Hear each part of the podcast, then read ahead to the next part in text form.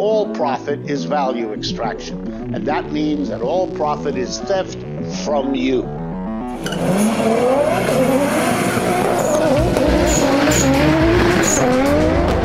Corporate America is on welfare, and, and they we got to get them off welfare.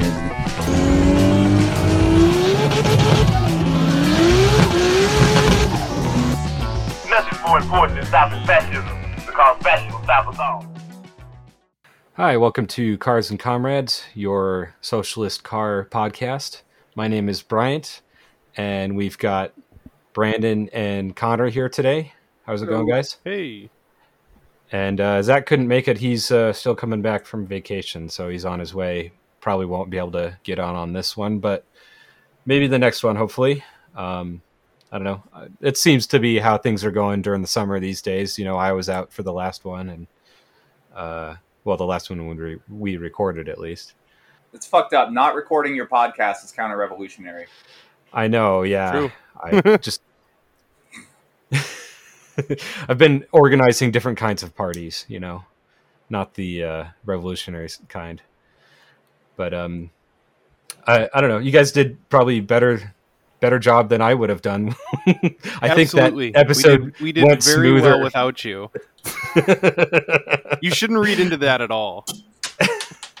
Oops, I dropped something. Um, yeah. Um, no, we mi- we missed you, Bryant. aw, course. thank you. But I just um, realized that you were the anchor. wait, me? Yeah. How so? Well, either you're keeping us grounded or you're holding us back. Uh, wow. Thanks, guys. I was thinking about that of like a news anchor too. So it's like I don't know. It, it, it works on so many levels. I'm I'm not going to explain to you guys how funny I am. I'm just very funny.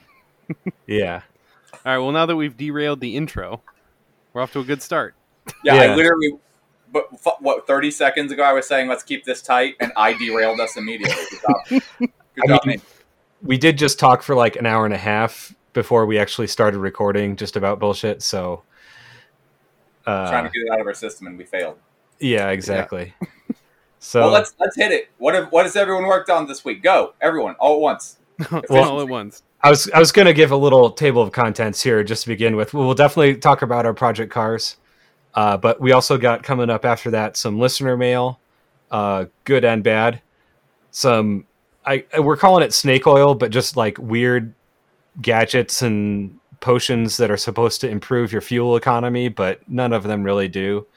Uh, so a little I don't know consumer advice there, and then some news Snake stories. oil is a perfectly valid description of all of these things. Yeah. yeah, we'll get into that. But uh all right, so what have you been working on? Um Brandon, I know you you've got plenty of stuff going on with your van. Yeah. Mostly good news, right? Uh, almost entirely, yeah. Uh, am I lead, am I leading us in with this? Sure. Yeah, if you want. So I just made a, uh, as as I've discussed before. I have a van that I'm building uh, in the pro street style. So uh, it's at a buddy's farm, several hundred miles away. So I don't get to work on it very often. So I made a, a pilgrimage out to him, and we have the four link kit installed, and that means that the van has now sat on four wheels on all of its suspension for the first time since I've owned it. Um, Woo! we have to do some tweaking. Um, I am going to cut out part of the frame and redo it because, as complicated as that might sound, the way that it's torn down right now, it's I'm probably describing three to four hours of work. But the four link right now is uh, we didn't have the proper lengths to measure when we were working on the frame. So right now, if I launched super hard, the uh, top links would hit the frame and bend and we don't have full adjustability because of that. But again, that that's going to take uh, probably fifty dollars worth of steel tube and you know three or four hours worth of work to actually like get welded in. Um, we've got to. I'm going to move the uh, mounts for the coilovers on the frame and do new mounts for the uh, rear. That again, I expect all of that to be in the vein of mm, I don't know two or three hours worth of work and then it's a full blown roller. Then we start putting the drivetrain together, and it's I've owned this project for four and a half fucking years, and we only started putting serious work into it this year. And to have it for that long and to finally see it sitting on the ground on all wheels was probably the happiest I, I have been this year. It is it was fucking amazing. Some guys in my van club printed a run of stickers of the finished product, and it's the van in in roughly the paint scheme I want to do with the hammer and sickle on the side being driven by Karl Marx. If you follow us on social media, I think I don't know if we've posted it yet, but I'm, I'm going to. I meant to already. Yep, Uh, we, oh, it's, we will. yeah, it's so fucking sick. I'm, I'm so excited about this. Um, that was last weekend, and um, I started tearing into a transmission that I'm going to be putting in my Cutlass this weekend too. So, um, you know, nor- normal shit like constantly me tearing things apart and whatever. But I, I do think that my transmission in the car is, is toast. I can't do burnouts anymore. The RPMs go up, but the tires don't move. Yeah, not not great. yeah, it's not ideal. if I'm just driving, I can I can stomp the gas and spin the tires like hooking up. But if I just put the brake in and try to spin the tires, nothing. So I think I've fried that shitty little transmission that's in there. And, yeah. uh, Yeah, I guess that's me. I'm, you know, always just neck deep in projects. So uh, I think I've worked on some other stuff since we last recorded, but I don't even remember. No, because none of it matters. My my fucking van has four link now. It's awesome. yeah. We're, we're gonna have to put in a sway bar because I did realize that the way four link kits are made, there was nothing to to prevent body roll. So I, I feel like right now I, I Hmm. could probably just watch the, I could take a hard turn and watch the tires just coming out of the wheel wells. But all all things in time. Sway, uh, we're gonna do a sway bar kit probably and uh, whatever. Yeah, I mean, my MR2 doesn't have a rear sway bar, but like it's also a lot lower than a van, so less Well, prone to body roll. this is low, but Yeah. because of the way a four link kit is, it's there's nothing holding it centered up. So you, you have to do you have to do something like any any sort of like regular suspension has it might not have a rear sway bar, but it has other things that will stiff like even leaf springs prevent body roll. Like maybe not as much as anything else. What I have right now are four parallel bars with Heim joints, so there it's just going to sway. They, it is it is a system purely designed to go straight forward. Right. And does that have some kind of like a panhard bar or something? Nope. Okay. So is it like a triangulated or is it parallel four link? Uh, well, the triangulation that has to do with God. I, I'm not sure how to explain the geometry. It won't prevent body roll, but uh, it will. It provides adjustability for how much the rear can roll uh, and change, like the pinion angle um, or the way that it like because the, the way four link works is instead of kind of pulling the front of the vehicle up, it causes it to squat because it uses geometry to like force the center of gravity down on a hard launch. Okay. Um, it's you, you can easily still pick up the front end with enough power because you're just never really going to avoid that. But it's it's meant to, to prevent that more so than other styles of suspension. Hmm. Um, so it's it's it's a, it is a triangulated four link kit, but the triangulation is on an axis that won't prevent body roll. It's right. yeah. It's just to prevent the axle from moving side to side, basically. that is body roll, isn't it? I mean, Right. I mean, uh, like from like to keep like the wheel from poking out the side of the bodywork on one side, basically, from it shifting over to the side. That's what the triangulation is for, right? No, triangulation is uh, just to adjust like how hard you launch. Yeah. I don't. uh, Maybe I'm. Uh, maybe I'm using the wrong uh, terminology. J- just uh, uh, talking and doing an audio format, it would be impo- it, would be doing geometry without being able to see what you're Yeah. Yeah. doing geometry But um, yeah, I, I I've got some books on like chassis engineering and stuff, so like okay. I, I, I've got to read into it more because really, like, the four link kit was not installed in a normal way because a normal car frame sits so much lower. we are the van is going to be sitting lower than ever would have stock, but the the frame is still just higher than it would be on a car. So Yeah. we have we have like we don't have uh, it's not quite the way that it would be, but we we found a way to do it so that it still is uh, the four link kit is is close to what it should be. I don't know, man. I'm excited about it, but in terms of actually explaining the geometry of it and how we did it without showing pictures or diagrams, I don't know how to fucking do that. But yeah, no. stoked. It's awesome, and it's a roller now. We can we can push it into the garage the next time I'm out there and finish weld. Everything right now is tacked very well together, but it's not finish welded because we want it to be able to cut it apart if we get it on like flat concrete and realize that um, things aren't straight, something's out of adjustment. So now we can get it on level ground and finalize all of the dimensions, all the geometry, finish weld everything. So another probably full day's worth of work, and it will the frame and rear suspension will be fully uh, finalized and ready to race as soon as the whole drivetrain goes in. Sweet. Yeah. So it's it's not exactly almost there, but I do feel like an enormous hurdle has been overcome because like now we can actually move it. There's I don't know if I showed you guys pictures, but I, there's been times when I was standing in an inch and a half of water welding on it because it's just sitting in my friend's backyard under a tarp. Yeah. Uh, yeah, so that's that's what I did, Big, yeah, Cool. Big progress there. dude. Yeah, it's, I'm I'm incredibly pumped. Well, uh, I guess I think I told you guys a while ago that my MR2 had a bit of a weird clunk when I would accelerate. Yeah, you uh, did. coming from Yeah. the rear. And I think I figured that out. Um, I think it was just worn loose bushings uh, in the rear end. Um, I, Okay, I'm pretty sure yep. it's not a motor mount. Um, so what I did, uh, I don't know, I think last week, um, I jacked it up on all four corners and just went underneath it and looked at all the bushings. And a bunch of them are kind of dry rotted and, and cracked and old and stuff.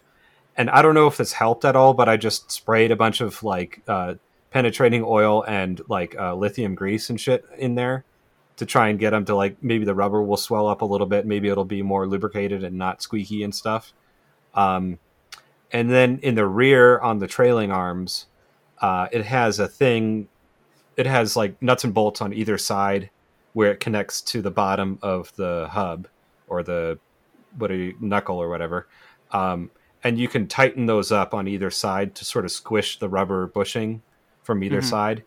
And i did that to the best of my ability because those i mean it's all kind of rusty and old. Basically i just put a bunch of um, like oil and uh, heat on the nuts and then i got whatever wrench that i could find that fit on there because a socket won't go on there. And i used a car jack like a screw jack as my you know sort of mechanical advantage to move that um i don't know maybe a quarter turn half a turn or something to tighten that up a little bit.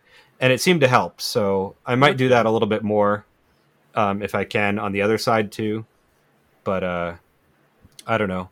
I and it felt it felt previously like it was out of alignment and i think maybe it was just things flexing and moving when i was you know under acceleration or or braking or whatever. So i think it's i mean it's a it's a pretty good car. Like it's showing its age in some ways but like it just keeps running. So i'm gonna keep driving it you know until i can't. What year is it Um, again? it's an 86 Okay. so i think it's the first first or second year that they brought it to the us uh, so it's it's you know the 87 and onwards had like bigger brakes and a little bit more power and a couple other things that they changed um, like i think with the suspension like mine um, had the i think the 85s had a sway bar but mine didn't but it had all the mounting locations for a sway bar if i wanted to put one on but um Weird. Well, that's a good. Uh, That would be a good modification if you can. No because it'll make it oversteer more um So it'll I, make it more fun. I I had it on there for a while and I oversteered into a curb and bent some stuff, so I took it off. Wait, so it was how was it causing oversteer? It was just too stiff in the rear. Yeah, well, I mean, yeah, I mean, it probably wasn't the the sway bar's fault, uh, but like that's what everyone was saying was like you know, it'll it'll it'll tend towards oversteer if you have that rear sway bar. Huh. And uh, I mean, the big the big factor was I had old tires and I was driving it too fast. So it was it was really my fault, but I'm sorry. know, Why I don't understand that term. too fast. Too fast. What do you? I Yes, for for the conditions and the tires that I had, definitely.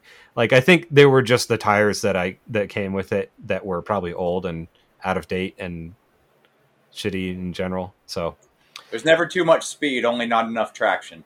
yes, yes, um, Yeah, uh, I'll, I'll be honest. My uh, I've noticed that with my Camaro because for the longest time I was too cheap to get new tires, um, and now that I have new tires, one, uh, the car runs like shit. But um, I don't. I think I would have a lot harder of a time spinning those tires than the last dry rotted shit I had.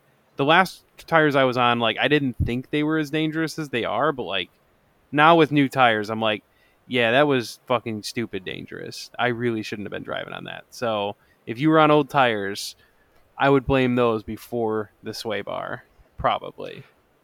yeah, definitely. I mean, like I could, I like I could put the sway bar back on, but at this point, like it drives fine. I'm like it understeers a little bit. Uh, yeah, sure. but it's not like I'm not taking it to any autocrosses right now. So Whatever. Speaking of old tires, I finally replaced my spare. I now have a radial tire on it. My spare was a bias ply tire. so it was what like 30 40 years old or something yeah, yeah. Wow. wow. yeah i mean old tires are not good like uh just remember that's how paul walker died so I thought he died from dating an underage girl. wait what Oh, yeah. Never, never forget. Oh, uh, it, no, it, um, I, that was a joke. Uh, dating an underage girl didn't kill him. It, it just apparently kept him alive for a period. i didn't i didn't know about that i didn't know too much about his personal life I don't know the details of it, but uh, It's it's one of those weird stories where you're like, uh, it's not. It's a rich guy doing rich guy things, and rich guy things apparently for some reason involves y- young young women and young women and men apparently for whatever reason. yeah huh okay But what I mean, they didn't put that. I, I, I feel like I really derailed this conversation. Speaking of uh, the new Fast and Furious, I think is out now. Um, I have not seen it. I'll suck it up at some point and see it when it comes not in theaters. Someone on this podcast has to see it though. Maybe we'll draw straws. I think we should all force ourselves to watch it and do an episode about it. I, I've only ever seen the first movie, so I would be a little bit lost. Like, I'm sure the plot is not all that important to those movies, but I mean, it I- ki- there's a th- whole through story and um, yeah, but the yeah, true story is very simple, right? Family. it's family. Yeah, pretty much anything Okay. having. It, I don't have friends. I got family, Mister. there was uh, uh, villain. I'll see if I can find it, but there was a YouTube video where someone was saying that the um that the Fast and the Furious crew were basically like pirates to like um like like pirates in the you know back in the 1700s Yeah. or whatever would occasionally be contracted by whatever government to be to go Yes. harass whatever enemy country yeah, um and they're like a democratic collective an- of anarchists Privateering is uh, Yeah. What it's called. Whoa, hold on, hold on, hold on, hold on. You're not about to start besmirching anarchists by comparing us to these terrible movies. That I will not stand for that. I mean, No, I no, was saying, no. I was saying more the the pirates were the anarchists and democratic, de- democratically running their their boats and everything. Um, Eh, and that's yeah. it's a bit of a Something like stretch. and yeah, I don't know. Watch don't the think- video if you really want. That, that's a pretty sweeping statement. I, I do know that there were some pirate crews that were like that, but I don't think that was necessarily the norm, at least not by a certain point. But I really, I really don't know, so I would have to look But- into that more. But the Fast and Furious crew were like pirates in a lot of those ways. It's Right. It's it very it they're but essentially those are superhero movies now. They're they're Yeah. Marvel movies. They're probably gonna Marvel's gonna buy them. Actually, I, I'm I'm proposing. Oh, I would. Oh, I would love to see that happen. That would just be the best. Like, late stage capitalist story. Just like, oh, Marvel now owns Fast and Furious. it's happened. It's yeah, I can't wait to find out how his 69 Charger defeats Thanos. Oh man, That would be interesting. Yeah. Turns out that Thanos' one weakness is nitrous.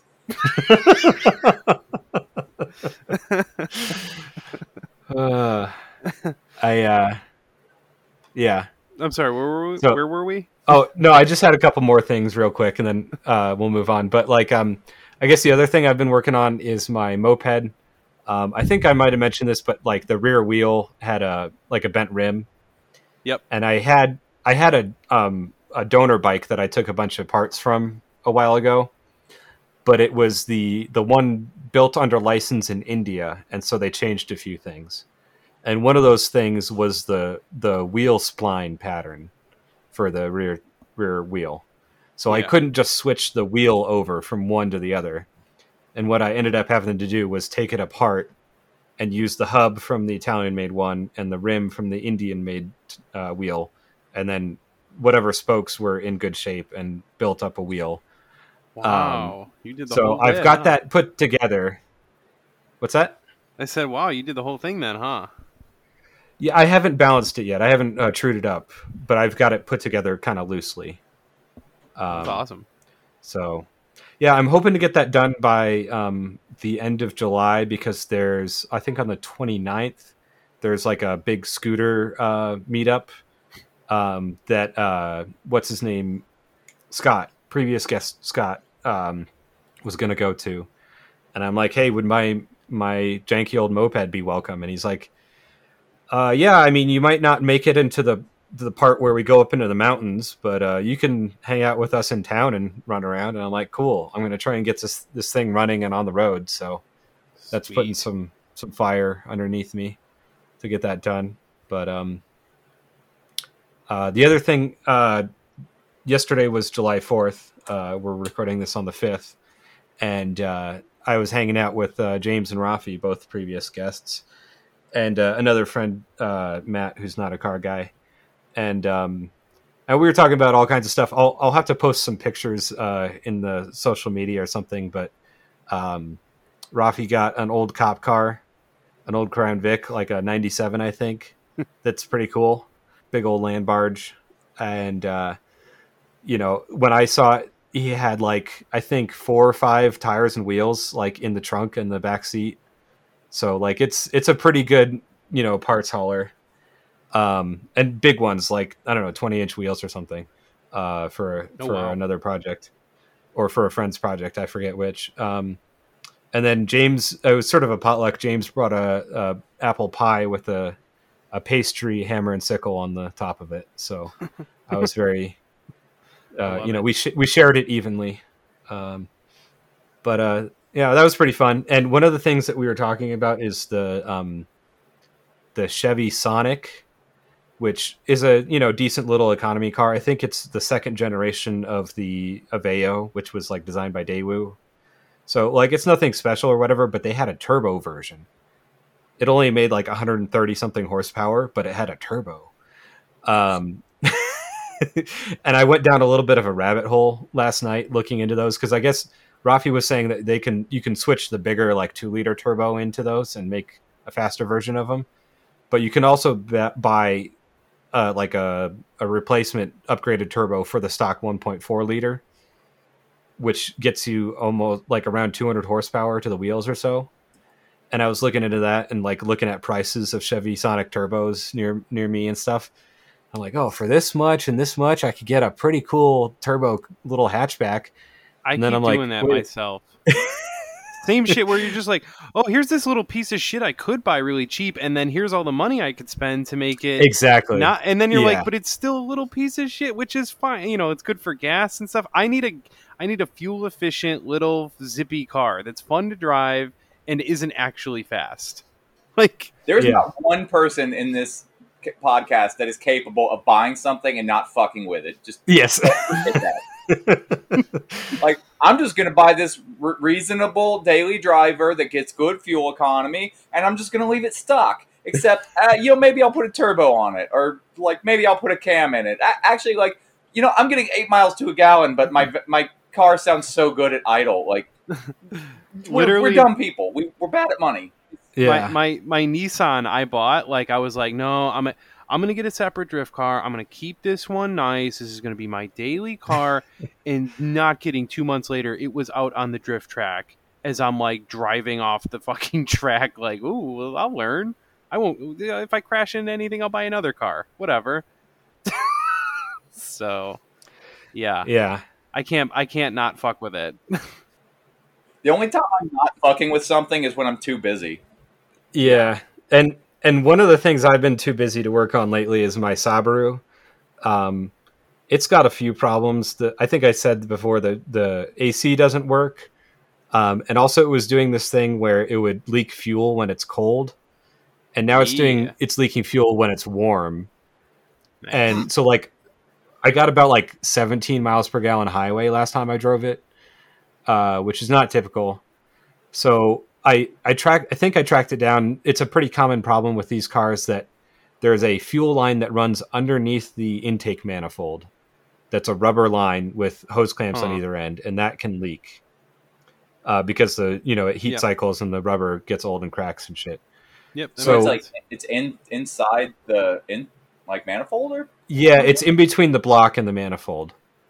Um, okay. So I some people were saying there's a way to you can get like a long screwdriver and get in there, but it looks kind of tricky. I might end up just having to take the the man, manifold off uh, and replace all those lines. I I would I would just go right there. So I mean, it's it's going to be a pain in the ass. just get get all fresh new gaskets. Once you take off that top end, you know it's good. Yeah, Like yeah. that's that's kind of a good. I, that's what I would do. But it's it's like, do I also want to like upgrade the injectors at the same time? Do I just want to replace the motor with a JDM one preemptively? Mm-hmm. And I don't know. I'm not sure what I want to do with that car, so it's Oh, just going to sit for a while. I love I love the snowballing of like, okay, well this uh this just needs a new fuel line. So I logically, by extension, I should do head gaskets. I should do new studs. Uh, I should actually I should just upgrade the intake. Really, it's going to be off. I might as well find something else better. Like before you know it, that eight dollar fix is like seven hundred dollars deep, and your car doesn't run for two years. Uh, yeah, that's kind of where I'm at. And I know it's coming and I can't avoid it. so, Just give in. But yeah, sorry, that that was kind of a lot, but that's all I've been up to lately. No, I, I love the afternoons where you're like, oh, th- like I recently found out that there's a company that makes aftermarket Oldsmobile blocks. So okay. I could build the, the motor that I'm putting into my car. Hypothetically, I could build a, a big inch one. I think it was like, give or take, it was about a 550 cubic inch version that I could build with their block. And it can actually handle like boost and all this other stuff. So it's like, okay, well, you know, I'm not going to do this because the block, bare block alone is four grand. But I don't have anything to do for the next hour, so I'm going to cruise the internet and hypothetically spend fifteen thousand dollars building this motor I never am going to have. Right? Yeah. Uh, Well, and the thing that I was looking at with the the Chevy Sonic last night, it's like for all those different mods that you could put in to get around 200 horsepower, you could just buy a um, uh, what's it, Fiesta ST, like a Ford Fiesta ST. So like, unless you really want to have a Sonic, uh, a, a Chevy that's actually a Daewoo, you know, you might as well just go with the Ford at that point. There's Yeah, a much better aftermarket for one of those. But And I I, don't mean, know. A Fiesta is a party, man. Yeah, that's what I hear. I think they're. I've I've heard they're good cars for like a hot hatch. No, I, I just literally mean that Fiesta means party. I don't know nothing Yeah. about those cars. But yeah, sorry for going on for a while there. But uh, Connor, what have you been working on? Well, yeah, your your time there was mostly us uh, derailing it at several uh, critical points. So that wasn't just you rambling, at least. Yeah, It was three of us rambling. yes, it's a team effort here. well, we're gonna do it again, so we got one more. Um, so uh, yeah, I haven't been working on too much besides mostly just finding new problems. Essentially, I'm I'm in the problem finding stage. Essentially, Yeah. In my experience, that stage never ends. yeah, I know. Um, no, so the Camaro I'm daily driving is it's I hate daily driving it. Um, I get it's it's so funny. I get people break their necks looking at this thing, and I'm getting thumbs up every fucking time I drive it. And also, I hate the car with a passion. and so, like, there's just this weird like disconnect in my head where everyone's like, "Oh fuck, that's the coolest car," and I'm just like, "I own it. It really sucks. Don't get one. Just don't do it. They're terrible." Um, so it's kind of a weird disconnect, but you know, so I'm daily driving it. It doesn't have AC right now, so it's like kind of shitty. I have one of those um those AC recharge things in the car that I just haven't gotten around to using because it takes a whole 20 minutes and I just haven't wanted to do that. Who's got that kind of time? I know. I We certainly got do. podcasts to record. And aren't you supposed to like uh like purge the old system with vacuum and shit like that, or is I don't it- know. There's instructions on there, and it's like, okay, run the thing at full blast with all the doors open, then find the low pressure port, then put it on, then measure it, and then if it's this, then fuck with it. If it's fine, you have something else wrong. I, you know, I just haven't wanted to fuck with it. I think if you have like absolutely no AC at all, you might want to get the the professional. I, like you don't have to take it to a place, but like get get the loaner tool from the parts store. That's like the vacuum pump and the gauges and all that shit. Uh-huh. Um, and then put the actual like lub- special lubricant in there. Like I, I watched a video about this because I need to do the same thing on my car. Um, but like, so that's like that's what I need to do on my car because I know there's an actual hole in the AC line. So there's like nothing in that system. But if it's just like a little bit low, I think it's probably well. So here's the thing: whatever it cost, it was like 30, 40 bucks, and I've I've, I've always wondered if these things work. I guess I'm gonna find out. I think it's kind of just low because I know at some point, like I had it, it was working fine. I think it's just the car sat for fucking however many years, and I don't know what that does, but um, I don't know. I think it's got the gauge on it and everything. I'm gonna give it a try. If it works, I'll be happy that for 30 bucks I got it working. Um, a part of me is just avoiding it because I have a feeling it's not to work, and then whatever. I, I don't think it's to do any harm, but there's a good chance that it won't work. So in my experience, you never ever have to worry about charging your AC system if you just buy a vehicle that never came with air conditioning to begin with. Oh, you know, I bet That would um, work. Yeah, I've heard that. I have heard that Yeah. actually. Yeah, that's my. I've never had to recharge an air conditioning system because literally nothing I own has an air conditioning.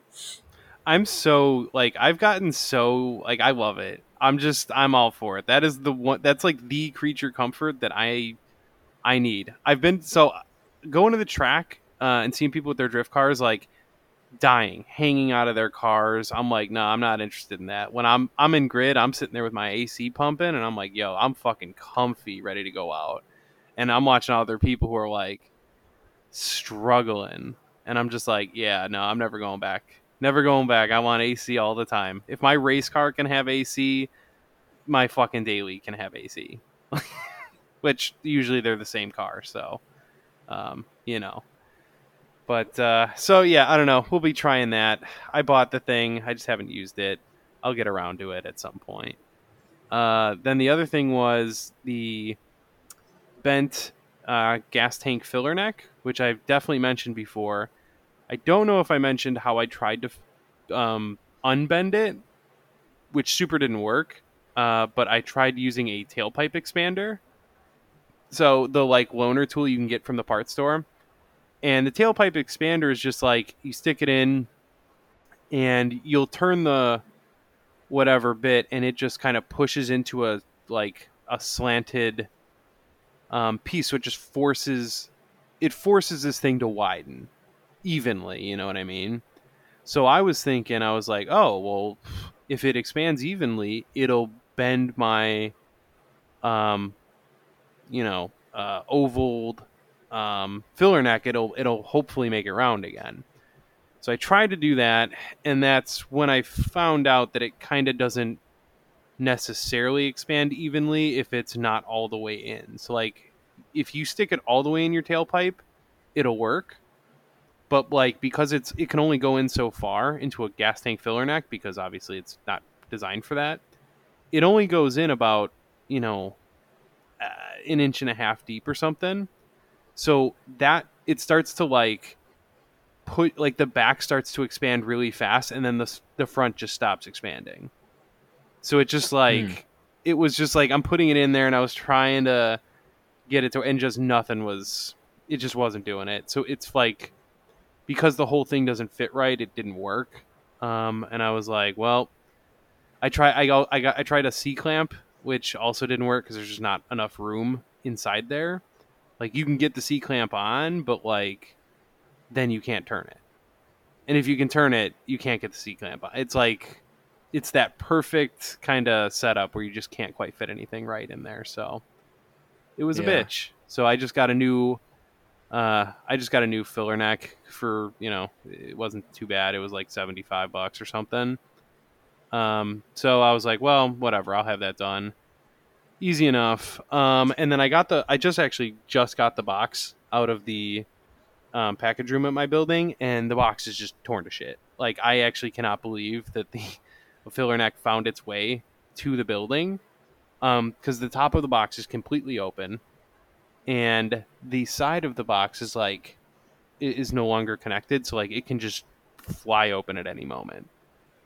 So, luckily, it seems to have made it there. I just hope there were no accessories or anything in the box. I hope there weren't any like there aren't any seals or anything because if so, those are not with it. So, as of now, it's just this piece of metal that is a very simple design. It is kind of I was a little bit like, wow, yeah, this is very simple. Yeah, it's uh, it's not quite like uh, it's or it's a little bit like Zach's weird Audi bolt that we were talking about very early in the podcast. yeah. Uh, so yeah, the box showed up. It's totally, it's totally fucked. Um, but whatever. The thing's here. Uh, the part is what I need, not the box. So I don't know how it got so fucked up, but whatever. It's here. Um, I can install that, and you know, I, I can, I can make a right turn without gas flying all over outside the car. Because that was, you know, I could, I It knew was- if it I was that bad. yeah. So I'm not kidding you. I would know if I took a turn too fast, I would start to smell gas, and then I was like, "Oh, took it too fast." my, uh, my my old van that we uh, discussed in the shitbox episode definitely had a serious case of that going on. Yeah. Well, it took me forever to figure out what the hell was going because I like did just didn't understand what was happening. So it took a little investigation. Then I, then I finally figured out. Okay, it's just there's literally gas flying out, which I wonder what it looks like. I I'm just want to know from the outside perspective how stupid this must look. But but whatever. Um.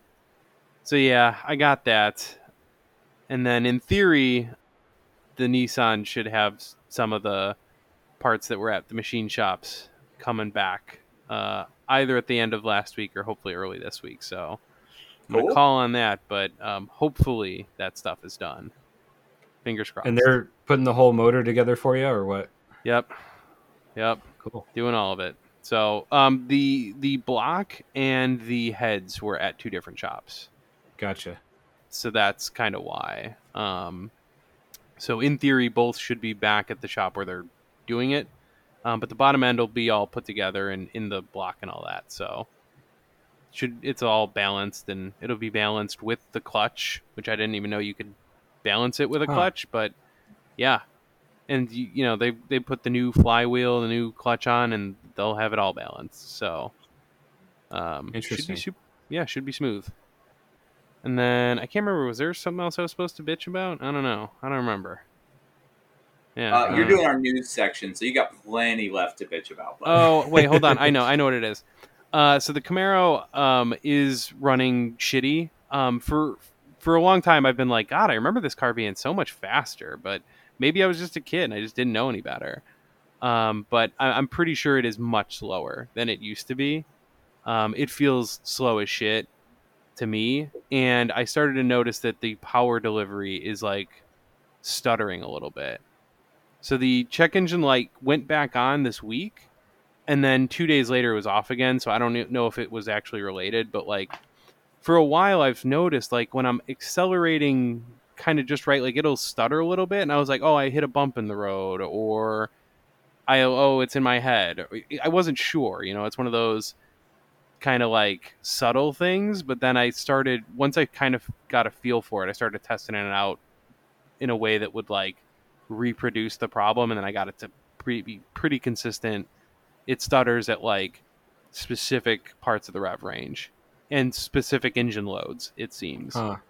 So like at a certain like seventy five percent kind of engine load, um, I'll stutter at twenty four hundred RPM, thirty one hundred, and then I think like forty one or forty two hundred, and it'll just like you'll feel it kind of. The power will like, you know, it's almost like it's got like very little power, and then all of a sudden there it'll have like a quick jolt for fifty RPM, and then drop back off. So it's very like I don't know, something's something's off about it. I don't know what. Could be timing's off a little bit or something. I have no idea My though. first thought would be an, an, maybe some sort of intake leak yeah, I Huh. mean, it could be.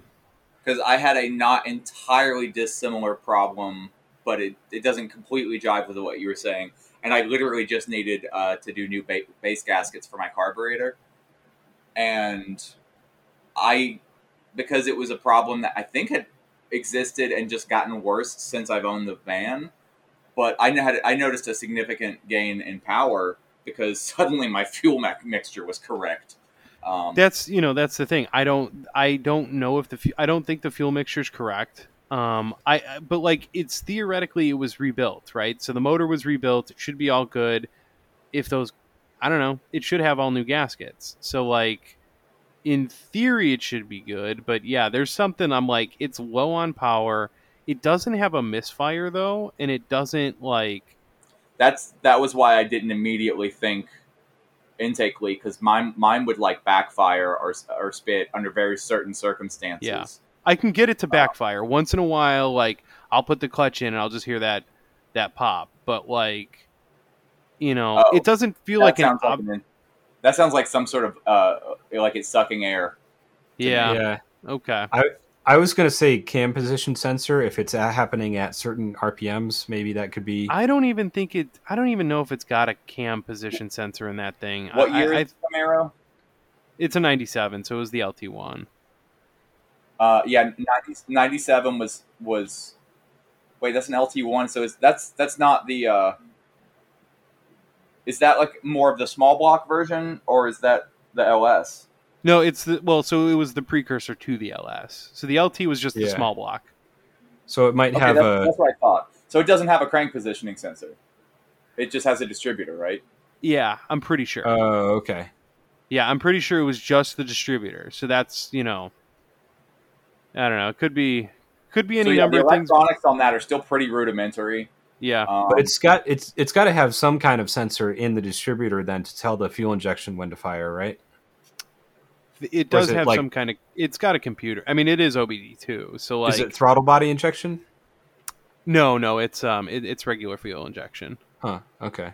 um, if I if I if it's anything like the little bit that I do know about that era of motors, yeah, there's just a sensor uh, in the exhaust that tells it if it's, if it's rich or lean, and it adjusts. And I Yeah. literally don't know if those work. I, I I'm I've got my doubts on whether or not those O2 sensors are like how well. yeah. they're Okay. working. So it could just be batch fire injectors then that Yeah, wouldn't it could- need it could any be- sort of. it could be a million things. It could very well be an intake leak somewhere. Um, that that's not. It, it doesn't sound wrong. We'll say so. Well, I gotta have that looked at. theoretically, I, like without it being under load, it, this might not work. But you can just have somebody get in the car, put it in neutral, rev it up to like 2,500 RPMs, and spray carb cleaner around the intake or around anywhere where it could be pulling air. And if you get the- Yeah. if it Yeah. surges, yeah, yeah. Yep. No, I've I've done that test. I I haven't tried that Oh, okay, yet. So, okay. um, yeah, that's not a bad idea. That that's easy enough to do. Uh, You probably have carb cleaner laying around. If not, it's four or five bucks, and it'll Yeah. take like so little time to do that. Now that being said, I don't love that method because that didn't find the leak in mine. Because without it being under load, it wasn't really pulling a lot of, of air. But you know, it's worth a try.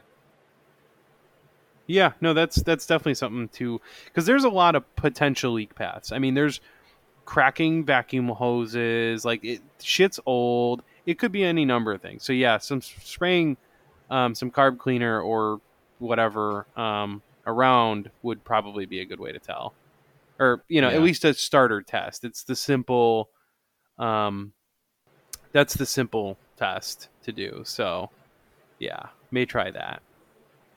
But aside from All right. aside from those, like I said, I'm just in the problem finding phase uh, on that car, which is always so. That's where I'm at lately. Good luck. Yeah. Yeah, yeah. I just I want to get the thing well enough that I can put it into a consignment place and sell it, and make it someone else's problem. Someone who's excited to fix things because I'm not excited to fix things. Yeah. Not anymore. I fixed enough on that car. It's, I get excited about fixing stuff, but usually on vehicles I like to begin with. Yeah.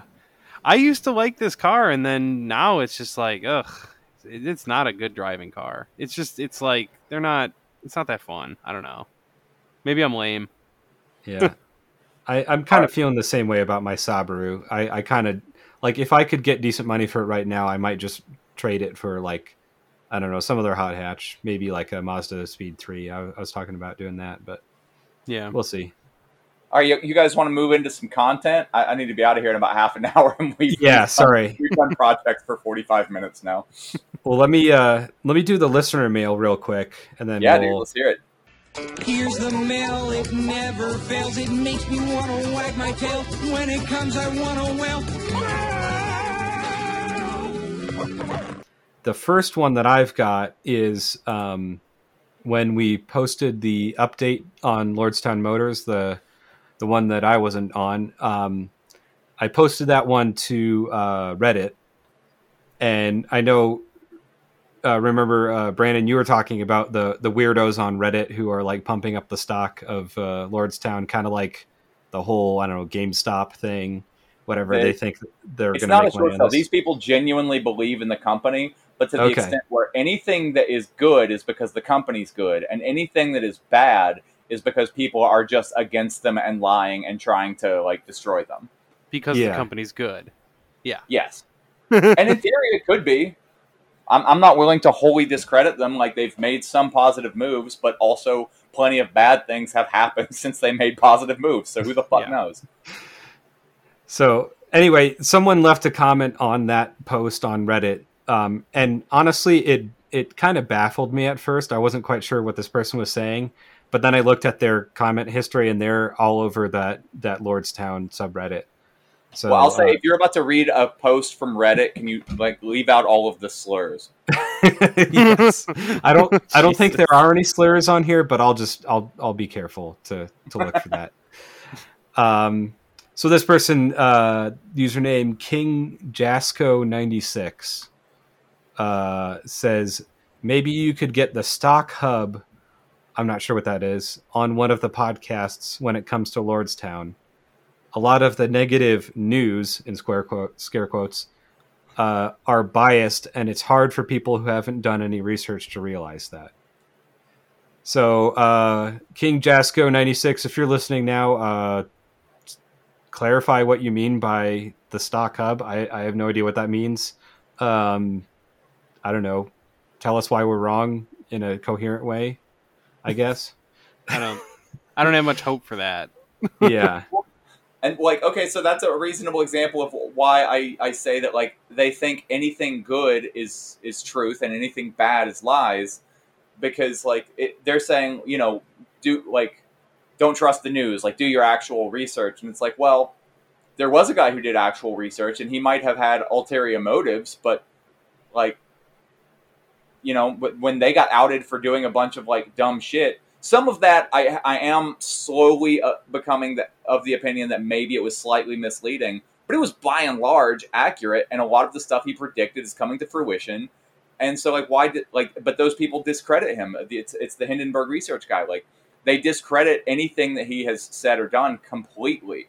And any background research I've done on him ultimately led me to finding that the only people who universally condemn his research are the com- like supporters of the companies that he's fucked over. And when I say Honest- fucked over, I don't mean like he did something malicious. He just outed a lot of places for being scams. It Yeah. sounds to me the same way people, you know, and I'm sure a lot of listeners get this kind of vibe a lot. You you talk about anything socialist, and immediately you get the same talking points from people, and they're like, "Oh, you just don't you don't know anything about capitalism. You oh oh you just need to know the basics of capitalism." And you're like, "That's the precursor to being a socialist." But like you can explain that to them, and they're just like, "No, that's oh you just didn't do enough research on capitalism," and it's like, no no no no, it's it's literally doing the research on capitalism is what leads you here. Yeah. But like they'll never hear it. There is nothing you could say that that would make them hear that. Yeah. I mean, Marx wrote a whole couple books about capitalism, so yeah. you know Real he page was. turners, those books. I suppose you learn what a yard of linen is, right? I think there's Yeah. a manga version of of Capital. If you if you want something a little bit more exciting.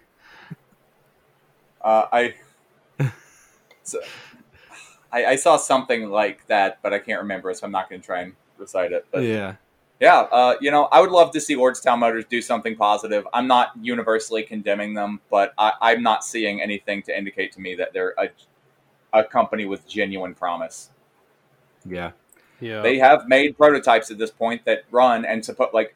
Oh, did I talk to you guys about the fact that one of my coworkers actually did go to Lordstown Week, their big like open house event? oh, yep. Yeah, you talked about that.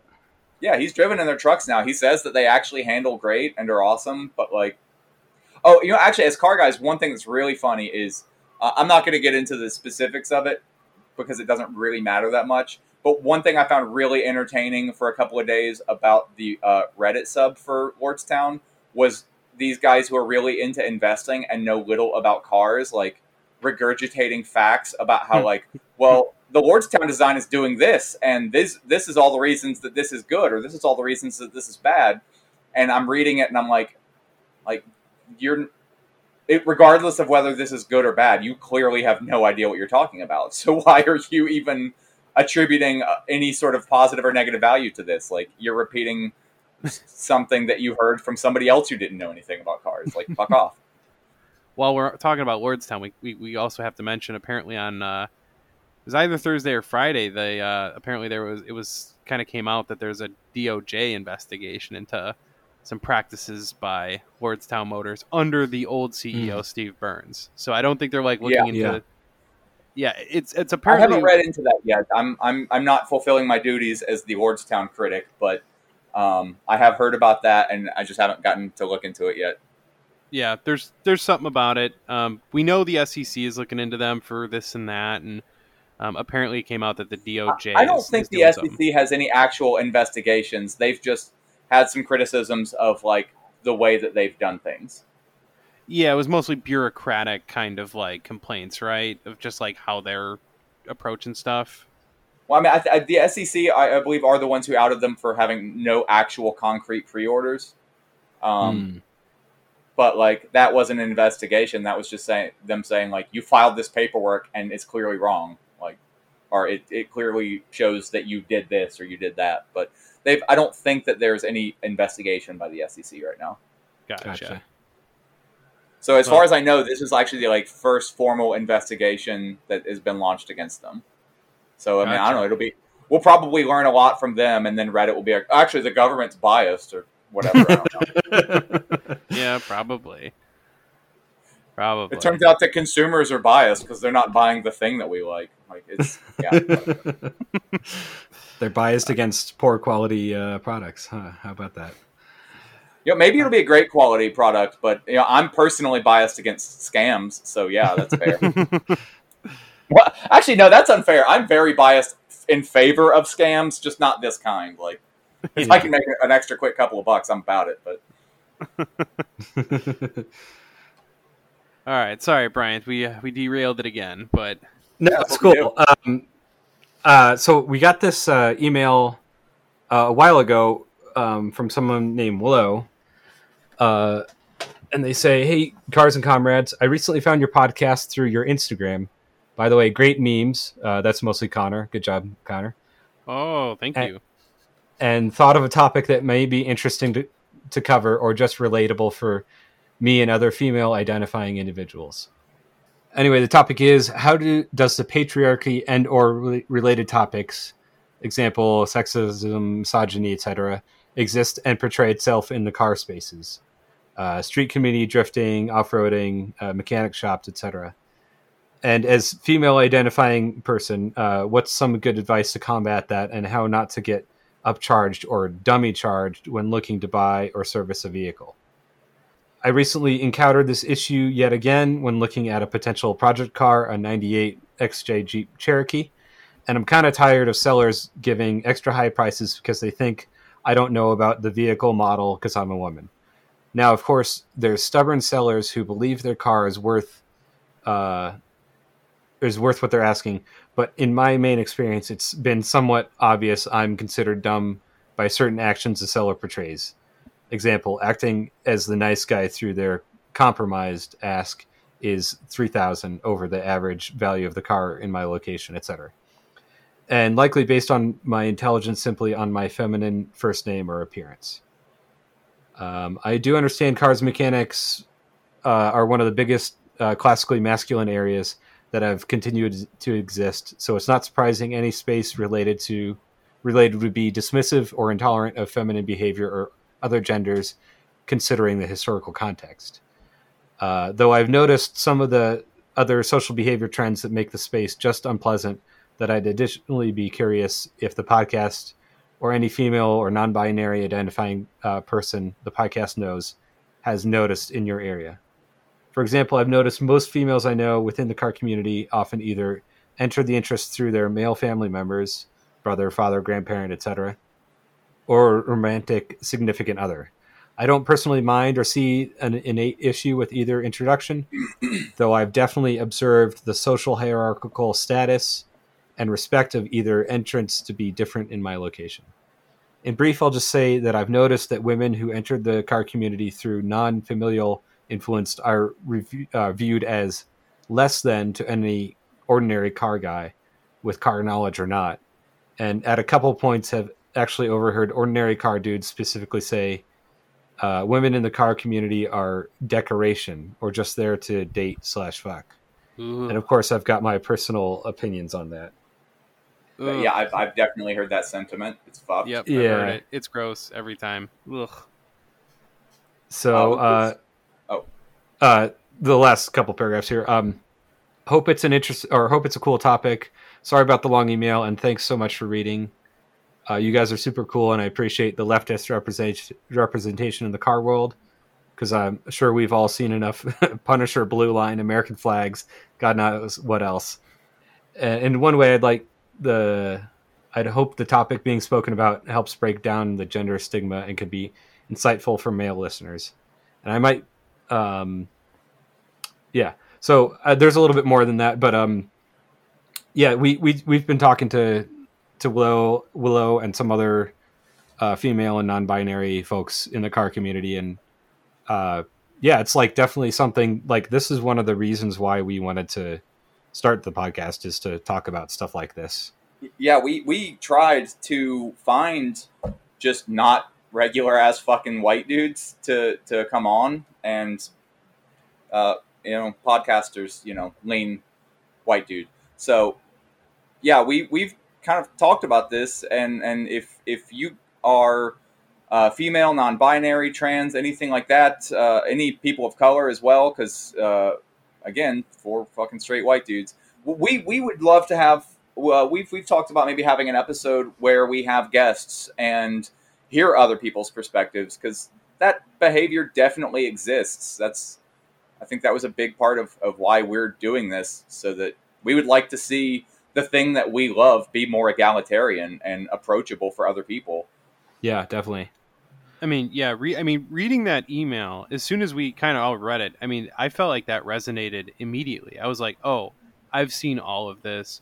You know, my Yeah. partner Megan has told me every one of these things. I was like, oh yeah, same shit at the dealerships, at the sh- yeah, at the mechanic shops, what every little part of cars, whether it's from the car scene, as in like aftermarket stuff, at the track, at the dealership, this shit is pervasive everywhere. And I mean, patriarchy obviously is. That's that is the the default. Um, it's just so much more pronounced. Um, I think in this kind of hobby, in this kind of world, is just so that email really resonated, and it was like, yeah, we, we want to get some more voices on on this because you know I can talk about how I oh yeah I've seen that present in the car scene, but I have not personally felt that kind of like alienation from it because I get to I I have the you know the the pleasure of blending in when I want. You yeah, know, I'm I don't. visibly white trash. I'm the kind of person that like car dudes immediately feel comfortable like throwing out slurs around me, and I've got to be like, actually, don't ever fucking say something like that around me. Like, yeah, but I, I know how I appear to other people, and uh, it sucks. Yeah. I I hate that. Like, I, I have a, there's a, a, a girl I know who, when she came out as as trans, she was a big figure in like the van world, and I, I haven't talked to her in depth, but I know that they were really afraid, um, her and her partner, because they like she she ma- manufactures parts. She's an amazing welder and and metal shaper, and just very talented and insanely hard worker. And they were worried about like their business being able to survive because even with vanning being like a relatively chill like subset of the car world, it's still a lot of like 50, 60, 70 year old reactionary fucking dudes who don't get it and aren't chill about it. She's doing all right, and I, I like I keep meaning to talk to her and see if she would want to come on, and, and probably now would be a good time. But yeah, um, I don't know, it just sucks. Yeah, Fuck it's, it's a problem, but that's we're we're trying to. That's why we want to get more voices here. Right. Um, so um, yes, we are we are definitely looking to hear some of these stories, um, and I think we were talking um, kind of about doing almost like a panel sort of setup, getting multiple people interacting instead of us just interviewing one person on this. I do feel like it would be really cool to uh, actually let some other people kind of steer the conversation a little bit and you know take us through that experience. And I'd like to do it more than once, uh, or I, we would, I, should say.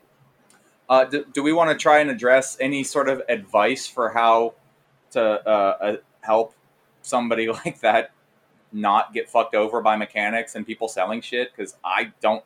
I actually had to deal with this recently. A friend of mine down south was, and uh, I, I asked around and found a female mechanic for them so that it would be like easier for them to like get a, a, a fair shake at like decent repairs for a decent price. But in general, I, I don't have solid advice for that.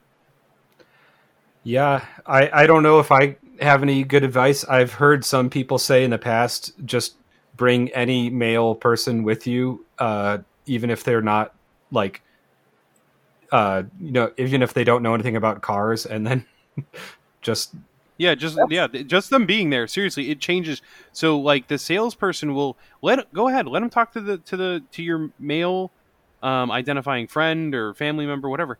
They'll talk at them. You listen. I this sucks. This isn't like empowering, but you do the listening, and they'll talk to you know to essentially your your clay person over here who's just there as a as a body, um, and you'll get what you need to know. And as long just whatever situation you're going into, go in with as much knowledge as you can. That, that's ahead of the time. advice I was gonna give, and I didn't want to give it because that fucking sucks, dude. It sucks. Yeah. It's Like, the only way that you can be treated like a person is if you have somebody else that that person can respect standing near you. Fuck that. Yeah. no, it's I get it. I, you you do what you've got to do to exist in a shitty world, but I hate that that is that way. Well, and, and and outside of that, that's not a requirement. Uh, again, going into any situation, this works for anybody, obviously, but go in knowledgeable. So whatever your repair is, Google it. Uh, Let's say you don't know the problem and you take it into the shop, and then they say, "Oh, it's this." Okay, Google it. You know, find out what what what could it be? Try and learn something, even if you don't, because I don't. There's a whole lot of stuff about cars that I don't know. There's a lot of stuff that's way beyond my capability, um, but I'll use that opportunity to learn whenever I can. I don't know about going into a dealership. I've done it a couple times, and I just hate it anyway, because they're just, you know, they don't even negotiate on price anymore. I feel like they do the whole "I'm going to go talk to the manager" thing. It's like, dude, I asked you for. I mean, we're talking about a hundred bucks here, and you're going to go, "Oh, I got to go check with." Come on. So I don't know what necessarily you can do there, but like go in knowledgeable. Just know what you can talk someone down with. Know what it is you're looking for. Um, and they, they will Information still is your condescend. friend. Yeah. Yeah, they will condescend to you. I, I can't stop that. But you, if you go in knowledgeable, you can actually kind of undermine them a little bit. Especially Go if you, in knowledgeable, and when they condescend to you, condescend right the fuck back. yeah. no, really, because you'll throw them off. And, and so, if you go in with knowledge, whatever you can get your hands on, that's the key. And and then you know you can you can essentially use that kind of to your advantage. It sucks that it is a problem though. Yeah, Um, and this is one of those things where it's it's kind of hard to separate the the problems of capitalism from the oppression of patriarchy. Like it's all interlinking systems of oppression. Like people are trying to rip you off, and they're also condescending to you because of your gender or your race or whatever. So like it's it's a a double thing, and it's and it's not. Yeah, you can't really separate the two out. Like like i'm trying i'm trying to do some financial stuff right now and it seems like everything in like getting a loan and whatever is uh just everyone's trying to rip you off. At least that's the sense sense i get and i'm a straight white guy so i don't know whatever. That that's just my rant for Yeah, I guess if I have to give good advice besides bring a guy with you, uh, it's just if you're going to look at a car, read everything you can, find common problems, ask intelligent question. Just do it. Hell, go on forums online and ask people like what you should be looking for, what are the you know common points of failure, and like you know ask about maintenance. Like ask enough to let them know that you know what you're talking about. yeah I was just going to say, especially when looking at a car, this goes for everybody. You should always bring someone else with you. Um, Yeah. I do that myself. Even if the person I'm bringing isn't as knowledgeable, I bring someone to keep me from like, oh, I'm being too polite with the seller and I'm just talking about that. We're having a grand old time. It's like, bring someone else to like let you know, hey, look at the car though. Like, yeah, I know you- you're hitting it off, but like, don't do something stupid. Um, because sometimes I like I know what I'm looking at that like I want this car. I know what to look for. I saw the ad. I came here because I'm super psyched about it. That's a dangerous situation for me. So I do sometimes bring someone to just temper me a little bit. Um, and I do Sometimes that you bring two friends. You bring your friend Smith and Wesson, and then the car's free.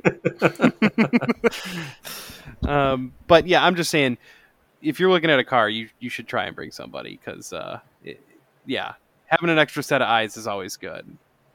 and and you know if if the listeners have any better ideas or if if you have some had similar experiences please email us you know uh, we're you know like we said a bunch of uh, white cis guys so we don't always know what we're talking about but if you've if this resonates with you please email us uh, cars and comrades at gmail.com Please hit us up. We really want other perspectives, and yeah. we want other people who have experienced it to say like, "This is what I want."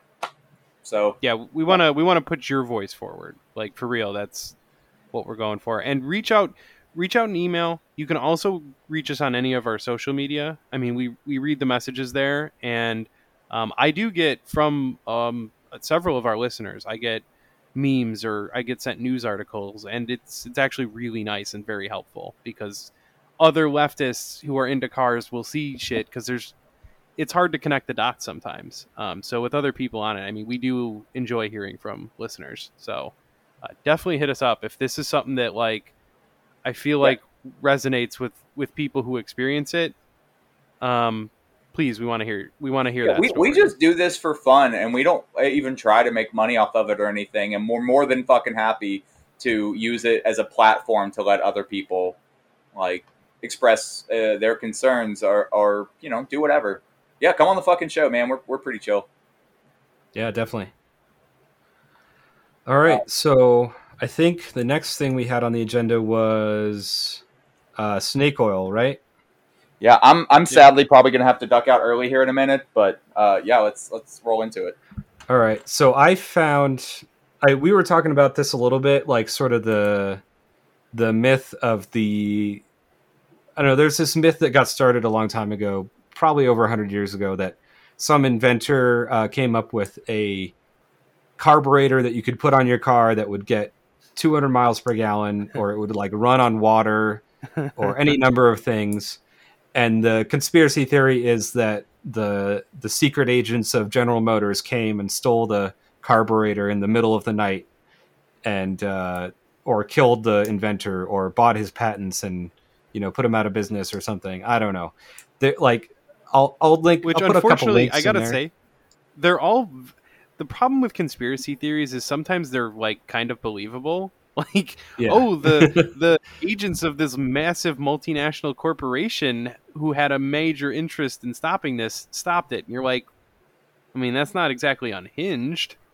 Um, it's just usually they get there without evidence, and that's the problem. But Yeah, I mean, Yeah. like there are there are like actual existing known cases where oil companies had like tracks for trolleys and public transit torn up, right? Like I've Oh, always heard that presented as fact, but haven't done a lot of independent research to it. But Yeah, we sure talked we a little bit about point. that on the on the uh, podcast about trains with Rafi. Um, there was step like that happened in Denver, I know, and a few other places where, um, yeah, I don't know. Maybe we'll do a, a more in depth uh, talk about that later, but, uh, But, that's yeah, definitely that's what something that happened.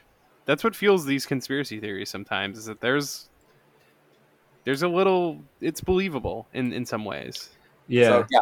Spoiler alert: There's not a carburetor that gives you 200 miles to the gallon. Yeah, And- and we'll get into why. Um, so, near as I can tell, this conspiracy theory started with one guy named Charles Nelson Pogue, uh, was a Canadian in- inventor and mechanic, and in the 1930s he um, got a, a few different U.S. patents for um, what he called a catalytic con- uh, carburetor, uh, and it was the his claim was that uh, it got complete vaporization of the fuel, so there's no fuel droplets in the in the stream, uh, and made all kinds of claims about you know how good it was, but uh, there was no like verifiable tests or demonstrations or um, like scientific proof that any of this was real.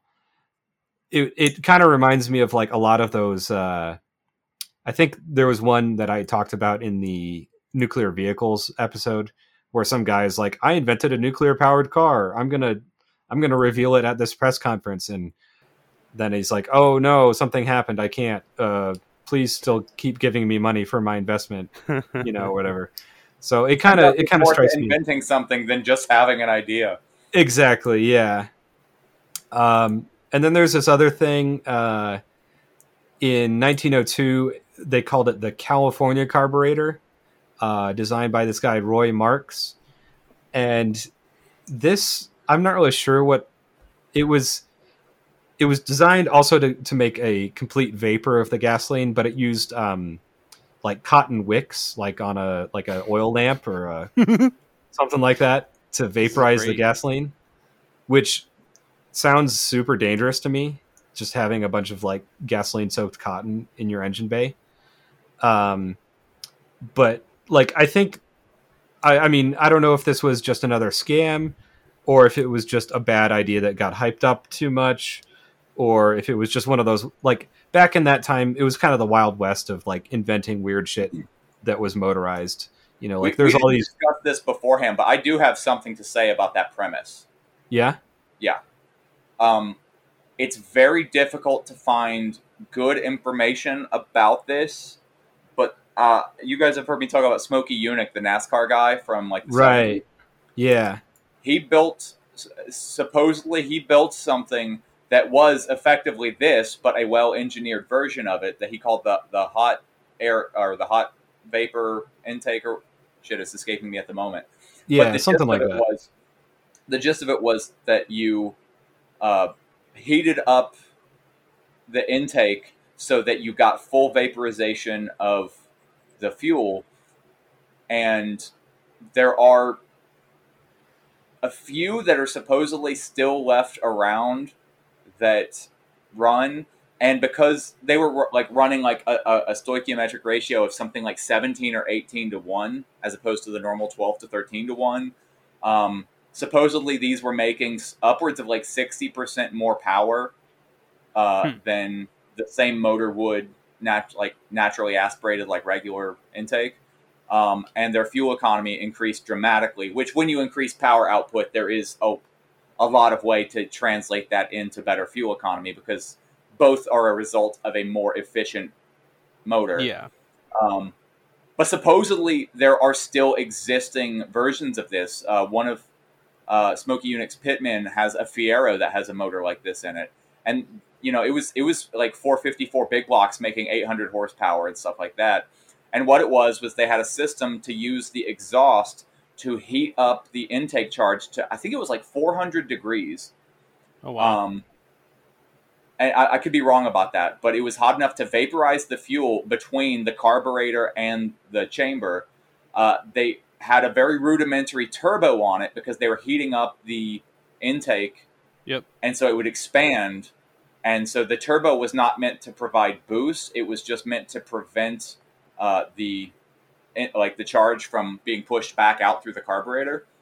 Um, and as I understand it, the on paper, the reason why this doesn't really float in terms of, of emissions is because that hot of a burn creates more NOx emissions. Right. oh, that makes sense. Yep. Um, but I mean, like you, we were like some of the numbers I've seen put out there, and again, there's not like hard, well documented info about this. Smokey Yunick was as brilliant of an engineer as he was a con man. Um, Right. like his greatest notoriety wasn't just from racing; it was from cheating every rule NASCAR would put in place. But that being said, he also like worked with GM as an engineer. I don't think he ever worked for GM, but they went to him to try get ideas for engineering motors because he was that good of a mechanic as well. So it's it's hard to separate fact and fiction with him. But yeah, supposedly these motors existed where a 454 would get like 700 800 horsepower something like that and still make 40 or 50 miles to a gallon. Wow. Yeah. And I, I think I might have sent it to you, but I found um, a video by this English guy. I think his uh, YouTube channel is called The Workshop. I think his name is Matt something. Uh, he's some kind of engineer uh, that works mostly with motorcycles. And he was going over the whole hot vapor engine and talking about how, like, you know, there's, like you said, there's not a lot of documentation on it. So it's kind of hard to know what exactly was going on. But he was looking at sort of the thermodynamics of it and he's like you know if if you did have this temperature and uh, pressure in the intake then it would probably have like problems with detonation you know pre-ignition in the in the cylinder. Um, and then also like you said it would have terrible emissions for nitro or oxides of nitrogen. So it would, it would be making like a lot more smog than your typical engine.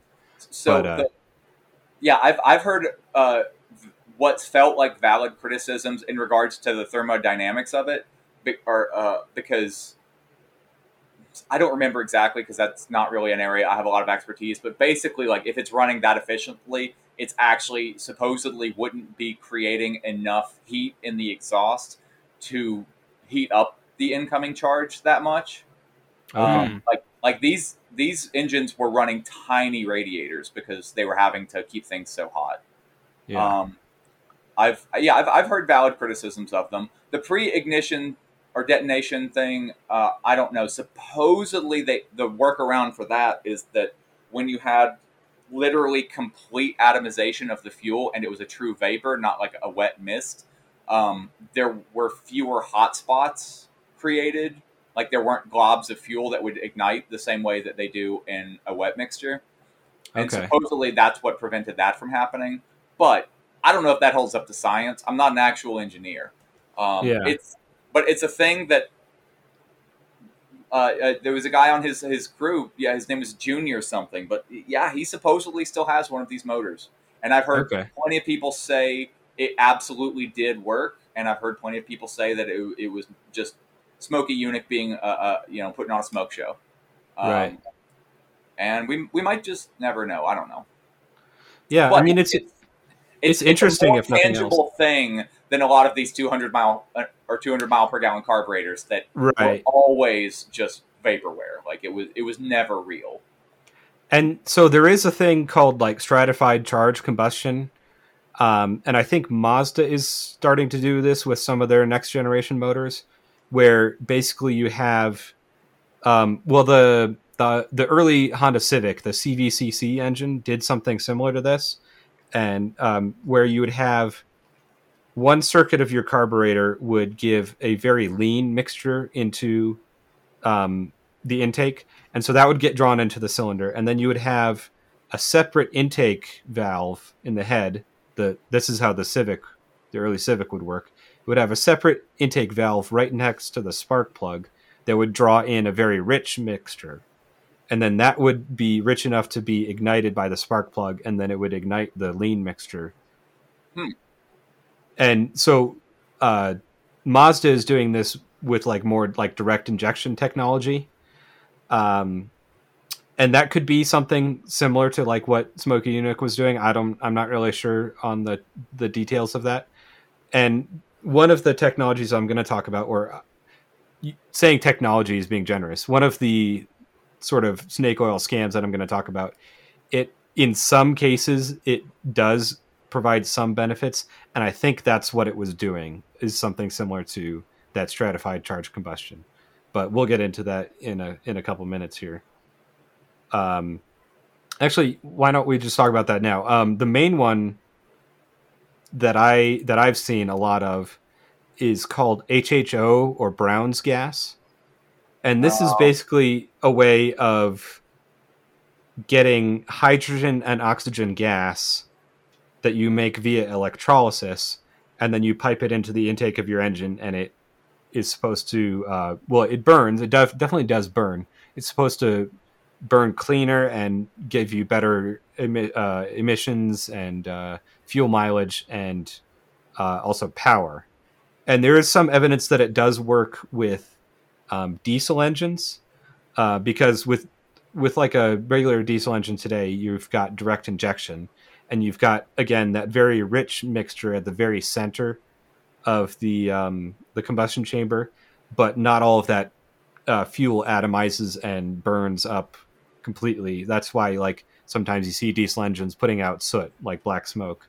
Yeah. Um, and the the premise of this is that, as near I can understand it, is you've got a very lean mixture of oxygen and hydrogen, you know, swirling around the chamber, and then when you inject that uh, rich mixture of diesel fuel, uh, the rest of it burns more completely. Now, I don't know if that's true. It, there was some small uh, study that was done that seemed to give some evidence of that, but uh, I haven't seen a whole lot. Now, where it doesn't work is on gasoline engines.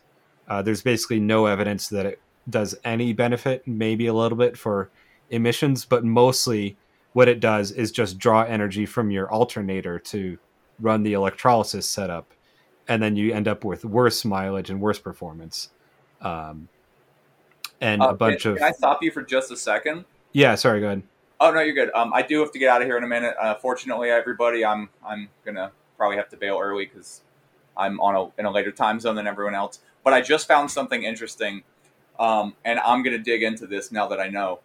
Apparently, in the '80s, uh, GM, Ford, and Mopar were all uh, messing around with with Smokey Yunick's hot air intake thing Uh-huh. and supposedly there are actually documents and independent lab results that verify claims of like uh, close to 50 miles to a gallon from things making 1.8 horsepower to cubic inch. huh. Okay. So Huh. now I'm going to have to look into that more. But but Yeah, apparently definitely. this is more than just snake oil. There were there was actual development by all of the big three and uh, documents that verified the results. Huh. Interesting. And I wonder I wonder why Now- we didn't see more of that. That would be the thing to look into, I Um, guess. The article goes on to explain why this never actually got put into production. Oh, awesome. But I mean, it, it's Hot Rod magazine. I don't know the veracity of, of any of this. But if it's claiming there's actual documents, then maybe those still exist and we can learn more. Yeah. So Interesting. preview of a future episode, maybe. Yeah, I'm, I'm Another I'm- one. My gears are turning. Well, you know, Cars and Comrades, the podcast you listen to to find out what the next podcast we're going to do, or the next 10, Yeah. if we ever do them. Cars and Comrades, where we spend two hours discussing 15 minutes worth of material.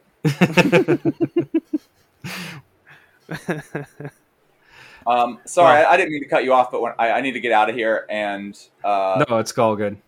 uh, when I found that, it, it seemed worth pointing out. So, all right. Uh, sorry for having to leave, everybody. Uh, I suck. I No, work at 5 a.m., so I, I, I, my life sucks. All right. Everybody have a good night. Good night. All right, have a good one.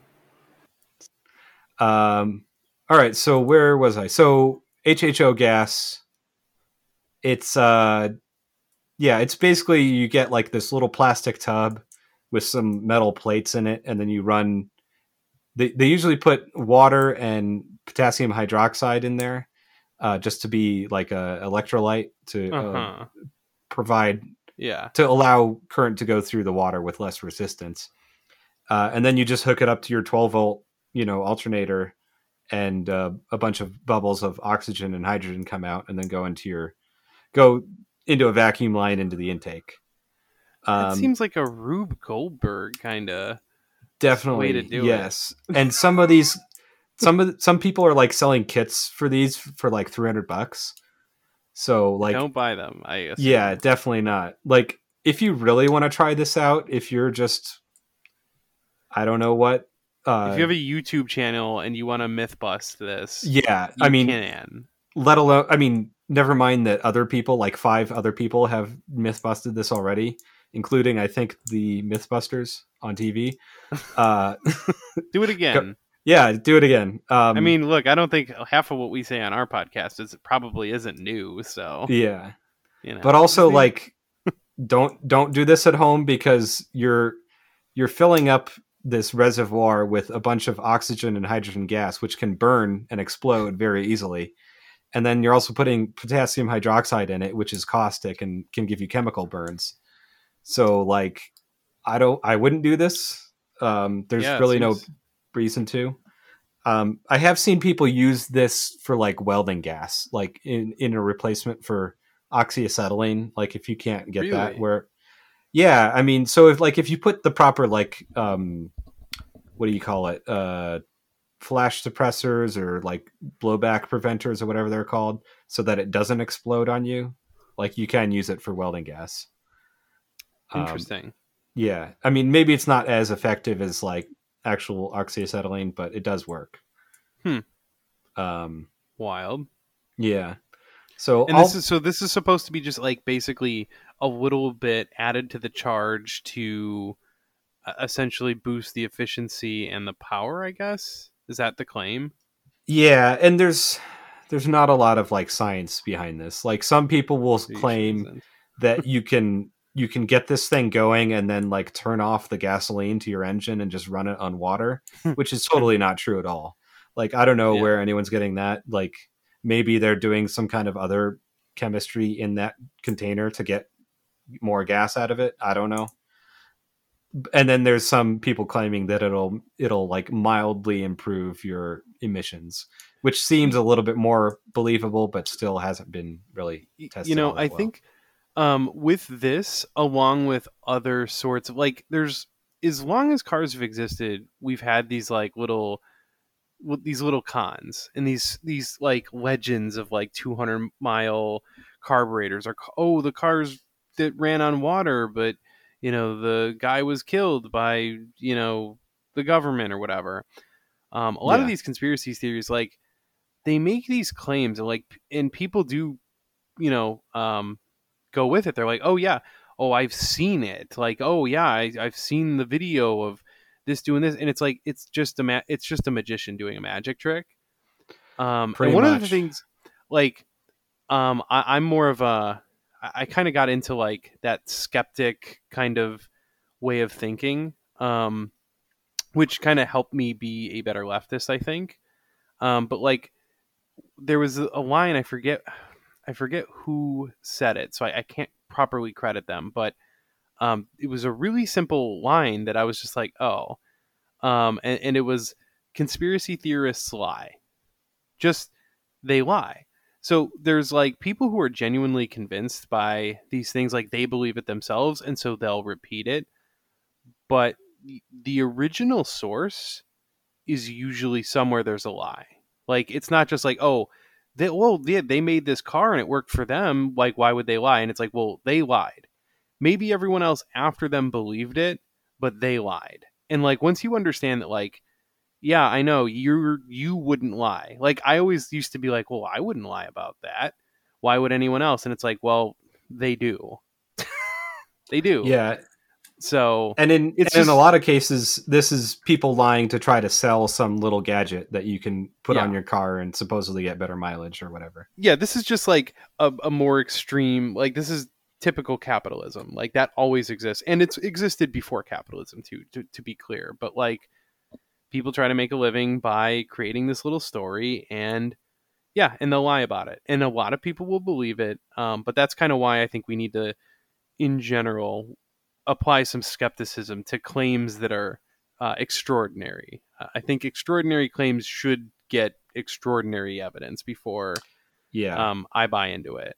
definitely. Um, and a lot of and there's there's a million of these little stories. You you could search and you we could do an episode like this every couple of months about uh, these little legends and stuff. And there's a million of them out there, and there will probably be more. And I'm sure we have some to look forward to with electric cars coming soon.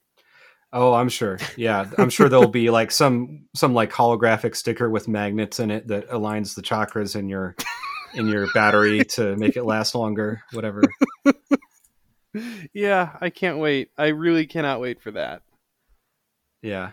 By the way, I just saw. I was just scrolling through this Popular Mechanics uh, article where they. Okay, so Popular Mechanics not the greatest source of information, but they actually teamed up with um, Consumer Reports and NBC to do this reporting. So there is some like more mainstream, uh, you know, journalism going on. And one of the HHO generator gadgets that they found was nineteen hundred dollars. So Oof. yeah, uh, people can spend plenty of money on these if they if they're going to get fleeced. Um, Yeah. Ugh. But uh, yeah, I mean, there's a few other of these gadgets. Um, a lot of them are like like you can put magnets on your fuel lines, and that's supposed to uh, align the fuel molecules so that they're oh, I don't on. know what. oh, they're miss they're misaligned. They're not happy being in that gas tank in the Yeah. ground, and you gotta you gotta bring them some joy so that they explode right. Right. And I guess I'll admit that I I got sucked into some of these when I was younger, like when I was in college, uh, was like the first time that I had like a reliable internet uh, hookup. Hookup. Yep. Um, and so I just started like going down all these rabbit holes about reading all these things, and I was like, I was I remember talking to one of my friends. One of the things I got um, stuck on was people saying that if you add a small amount of acetone to your fuel, it'll improve your mileage Hmm. I, by like I, mean, don't know cleaning out harmful deposits or something. I'm not really sure, Sure. but like you know what someone pointed out, I forget if it was my friend or someone online was uh, you know acetone's a really good solvent and can probably you know destroy your fuel lines if you have too much of it in there. Yep. But yeah, I mean, like if you don't have a good grounding in science and you you just read some of these claims, you can get kind of sucked into you know thinking that these are real. Oh, it's easy Uh, to get. It's easy to go down the rabbit hole, and just about Yeah. anything. I mean, um, on any conspiracy of any like, there's there's a conspiracy for everything, and it's real easy to get go down that rabbit hole, especially with just the nature of the internet in general. It's it kind of fosters that a little bit more. Yeah, definitely. And so, yeah, so one of these that I've actually seen advertised on TV like late at night is um called the Tornado Vortex Generator. and this is basically a bunch of like sheet metal that's bent into the shape of like a fan, and then it's you put it inside the intake snorkel of your engine. So like Oh wait, those little electric, uh, the little fans. Well, so this one is just a non-moving like stator. It's just the Oh, the- okay, yes, I know exactly. I know what you're talking about, though. It yeah. Like, oh, it spins. It c- creates a, a a spin on it or whatever. Yeah, it's supposed to like increase turbulence in the airflow to like Yeah. create better mixing of the fuel or whatever. Yep. Yep. And yeah, like every single test that I've seen of these, it says it it was worse for the fuel mileage and Yep. uh, um power. It is. Inc- I've always wondered, like, how can you have something get like so thoroughly discredited and just continue to be sold, continue to be on ads? right. People pay to put these ads everywhere. Oh, buy this thing, and it's like they've been proven to be detrimental every single test. Like, there's never been a test that showed otherwise. yeah. and yet they continue to exist. why doesn't the market punish them? you tell me. Why doesn't the market make this stop? I was told the market will figure it out. I'm angry that the market doesn't seem to do its job ever. right and um some of the funnier tests of these um that guy Cleetus McFarland who like drag races Yep. corvettes um he he tested out a couple of these ones like the one that spins like what you're talking about it was Yep. basically just a plastic fan on a bearing in a tube love it. and all it does is is like the air rushing through your engine just spins this little little i don't know um Turbine. like toy thing, I guess. Yeah. Yeah. uh so like they lost like five horsepower on that thing or something. you know, they actually dyno tested it. Um they did I think they tested like an electric turbocharger or like supercharger that actually worked, but it was like thousands of dollars. So It's thousands of dollars, and I've heard that like, you know, they can break. It's Yeah. A plast- it's it's a. It is not the same as a real one. yeah. Um another funny one that Popular Mechanics tested was um the engine ionizer um This Yeah, sounds like a scam already. This Yeah. sounds 100% like snake oil. Yeah, so it's a couple pieces of wire uh, and some rubber blocks molded onto it, which the manufacturer refers to as capacitor blocks. Uh huh.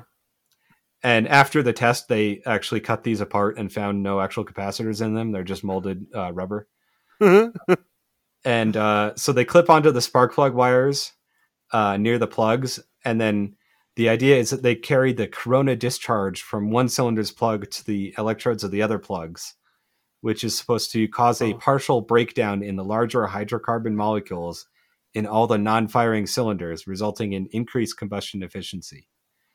So, Wow. So a bunch of claims, a bunch of big words, and and it's like, no, it's bullshit though. It's hundred percent bullshit. yeah and and pretty hilariously so um they they tested it on the dyno and did a um and they found a 15 horsepower loss Nice with this thing and then they did a um i believe an on the road uh economy test and uh some of these rubber blocks started to melt and drip onto the exhaust manifold so Wow. that's that's when they stopped uh doing the test because there was flames coming out of the uh the intake or the engine bay i should say awesome. yeah Yeah. um So they also tested this thing called a, f- a vapor injector, which is just like a real janky um, fuel injector thing that just shoots vapor into your intake manifold. oh, uh, nice little boost there, huh? Some t- doesn't tell your computer about it, just exactly. so, like, yeah, there's no. It's like there's- it's like it's the idea of nitrous, but for fuel, and it's not tuned in. exactly. So yeah, It's just gonna make your exhaust smell bad. and it looks super dangerous too. Like I would not put this on my car. Like it's got it's got like a little clear filter bowl where the fuel goes through. So it's just like a little glass or plastic bowl that Yep. in your engine bay that could break and yeah, that doesn't look very safe. Um nice. so one of the things I came across that at, that can actually be useful, but is often done poorly, is water injection. Um, Oh, yeah, So yeah. like we were talking about this thing, a little bit, like for like forced induction engines, like if if um, Brandon was going to put a supercharger on his uh, his car, it might it can be useful for like cooling down the intake charge. Yep. Like um, instead of having a bigger intercooler, you can have uh, water injection where after the turbo or after the or sometimes actually before, but usually after, um, when the pressurized air is hot, you uh, add some some water vapor, or sometimes it's water and alcohol vapor, and that um, evaporates and cools the charge, and you can have uh, you know denser charge, so that makes more horsepower. Um, it's cooler, so it's uh, not it's not having like detonation or preignition um, in the uh, in the combustion as far as- chamber. usually that it's used to you you can run more boost without it's it just makes your boost safe because otherwise you're really risking um, detonation um, and that ex- you know that explosion in the combustion cylinder before it's supposed to uh, the water vapor or the methanol um, whatever you're using or the combination of the two it cools it to lower the temperature to make that less likely but it also like it's kind of like higher octane fuel is technically less combustible, which makes it more Right. controllable. By Right. adding this extra element in there, you're, you're essentially increasing the octane up, up essentially. Correct. Yeah, and I've I've seen that's a real thing. Yeah, no, I like I was on a team in Lemons that we used this on a supercharged so car, and it works pretty That's well. So awesome. um, yeah, and it was we were kind of cheating because we were using a like a really like a professionally made water injection system that just one of my teammates had lying around um, Yeah. from his you know when he was racing uh, DSMs, but um, I mean it worked. Like I don't know how much how necessary it was, but it seemed to help. It's definitely not necessary unless like if like unless you're running a supercharged or turbocharged car, you don't really need this.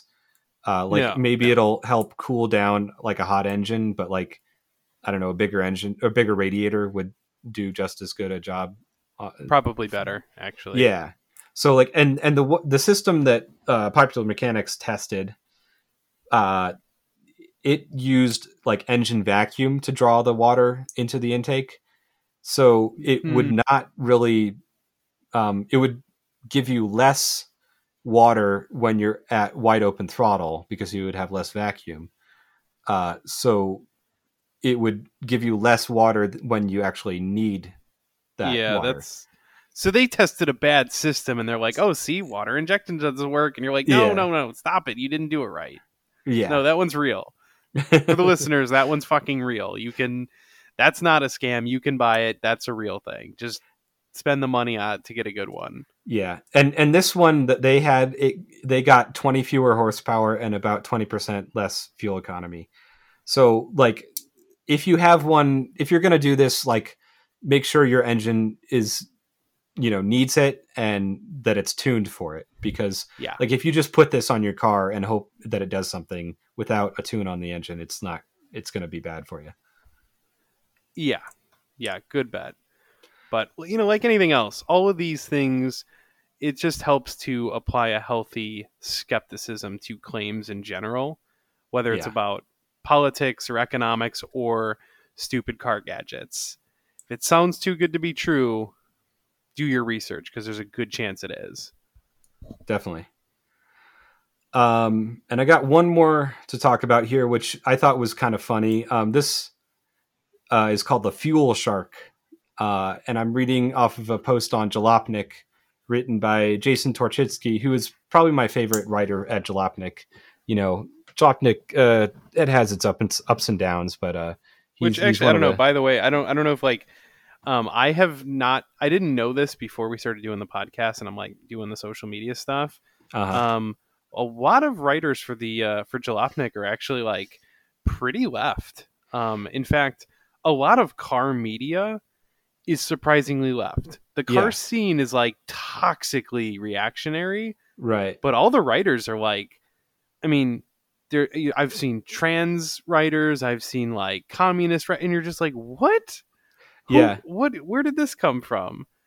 And Um, so as anyway, I'm looking at that. this, yeah, no, that's good. Like I think uh, as I'm looking at this, uh, Jason Torchinsky's his, his little avatar next to his name uh, says GMG Union, which is the uh, Gawker Media Group uh, union. So he's uh, repping the uh, the union of writers that that Hmm. write for Jalopnik and other uh, related publications. Yeah, Jalopnik's a pretty cool publication. So if you're not if you're not getting your news from them, like you can read them. They're pretty cool. Yeah. And I I know like they've had some problems. You know, they've been bought out by different companies a few different times. And I know some of their writers have left, and a lot of them are writing for The Drive now, uh, which is another pretty good publication. Um, I agree.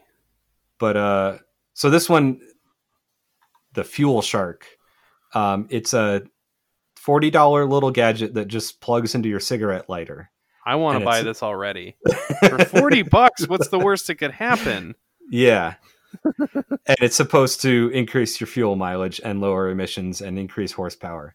But all it is is a little plastic thing with an LED that lights up blue that plugs into So wait, your- what does it even claim to do? Because like, there's nothing it could control from your cigarette lighter in theory. So like, Right. what is what are they even claiming? Because like, I like so I'm I'm all here to shit on capitalism, be like capitalism sucks, it's stupid. But like, sometimes I do wonder like, how do they stay in business? Like, how does this how does this scam not like? How is there no law against like you can't sell a light and call it a fuel safe? Like you can't do that. That has to be illegal. Yeah, it doesn't it doesn't seem to uh, say what their claims are. Um, So oh no, just- wait, here it is. Um, to maintain optimum electrical performance and improve MPG, your car will run better with a stable voltage environment. So all it is is a is a voltage regulator, basically. Uh, and I, I bet it can't even do that. yeah, Uh, so, you know, for any listener, like you can do things like a little thing like a grounding kit. I've never done one. I think that something like that can help because like there are real electrical issues that can be solved by better grounding. But a plug-in fucking voltage regulator is almost certainly not that thing. yeah, and like like modern cars have pretty good electrical systems and good voltage regulators where Yeah. like they don't really need this like um jason torchinsky tested it on his volkswagen beetle which you know in theory might uh need a voltage regulator um but because it's an older car so he did a little test where he got a measured quantity of gasoline and just let the car idle on uh, Nice. that gas until it ran out and um, without the fuel shark it idled for 44 minutes and 37 seconds and then without or with the fuel shark it idled for 42 minutes and 20 seconds oh, see, it did worse. Yeah so it did which worse. which by the way had nothing to do with the fuel shark. It had everything to do with the car was like already warmed up or so like there was already Yeah. some environmental change. It had so when we say like oh it did worse that's not to take it as like oh see it had an effect. No it didn't. It did nothing. Yeah. Um it certainly didn't meet its its burden of proof but like it also didn't affect shit. That's Yeah, hilarious and- though and so he opened it up uh, and looked inside and he found it's got just a regular like glass fuse like you have in any like anything that plugs into your cigarette lighter. Um, a 35 volt um, uh, one farad capacitor and a um, 4700 ohm resistor and an led that's all that's in there. So it's just a Hmm. big capacitor a little resistor to to um, make sure the led is at the right voltage or whatever and then just a little blue led that lights up so Yep, yeah that's it uh, so I mean, I guess it does sort of stabilize your 12 volt system to some degree, but yeah, not not really. So I mean, he goes into more detail. You know, he got out his little testing kit and you know learned a little bit more about it. But uh, yeah, Yeah, you're not going to plug anything into your car that is that is going to save you gas. yeah, yeah. I mean, unless you, uh, I don't know, like my um, I've got like one of those uh COBB Accessport things for my yeah, that's a tuner though. That's that's a, there's a real yeah. yeah. So But there's I mean, Yeah. that costs a few hundred dollars, and you can put a fuel economy tune on it that like reduces the boost. But no, like other than that, it's not gonna. Yeah, it's not gonna do much. but Um, they still keep selling them. It's amazing. And they still have money to advertise. That's the other weird thing is I'm like, how did you get the money to advertise this? right. I always wonder. Yeah, as seen on TV, world's number one fuel saving product. Everything's number one too, isn't it amazing? Right. Wow, rocketed to first place, huh? Jeez. Yeah. But that's all I have on uh, fuel saving scams. You know, I guess uh, listeners write in if you if you've seen some some of these that I have that I missed. But uh, yeah, I don't know. I think it's kind of funny. Scam yeah, little little uh little goofy uh snake oil kinds of things are always uh always fun. Yeah. Not if you not if you buy into them unfortunately, but they are they are generally kind of fun. well, uh, should we should we do some news segments here? Yeah, that- yeah, we got some news. got I'm going to do this kind that? of rapid fire. Uh, probably a little bit faster than I might normally, but uh, you know, whatever. It's quick news. It's time for mostly mostly us shitting on Elon Musk again because Yeah. somehow he's always he always finds a way to be in the news. Um, so quick story um, is on the bronze Elon Musk statue in downtown Manhattan uh, has been unveiled, uh, mostly to a wave of mockery. Apparently, so um, apparently there was a there was a statue of Elon Musk in Lower Manhattan. I don't know why. The article I'm uh, the one single article I have bothered to read on this topic doesn't say why this statue exists. I don't know. He's a fucking billionaire. I guess that's and we just do billionaire worship in this awful hell world. But um, there's probably some stupid reason. Maybe he donated to some institute or whatever the fuck, or who cares? Um, I'm who cares? perfectly happy not reporting on this as actual news and actually it just being a joke. So it was unveiled, and most of the chatter on the internet was basically people pointing out where you can find it to use as a bathroom and um, they they they act the article actually noted oh how did they say it? Um basically they noted that like oh there was a few nice comments about it from people who like Elon Musk which usually there's a ton of love for Elon Musk. Um, but they said well on social media um, there was a few good comments here and there but it was almost exclusively people calling it a bathroom and I thought that Yeah. was very funny uh, and that is the treatment that he deserves um, to be a fucking gender neutral bathroom from now until the end of time. yes. So, fuck him. I didn't do any more research into it. He got a stupid statue because he's a, a rich asshole, and most people think we should pee on it. And I am all for it. Yeah, and uh, you know, once you're once you're done doing your pilgrimage to the New York City and bowing down in front of the the idol of uh, Emperor Musk, you can uh, get in your Tesla and drive away, and maybe um, die and go to Tesla Valhalla.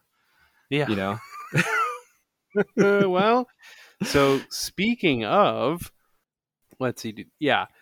So yeah, right after after this story, I, I want to point out uh, our next story, which is also related to Tesla and Elon Musk.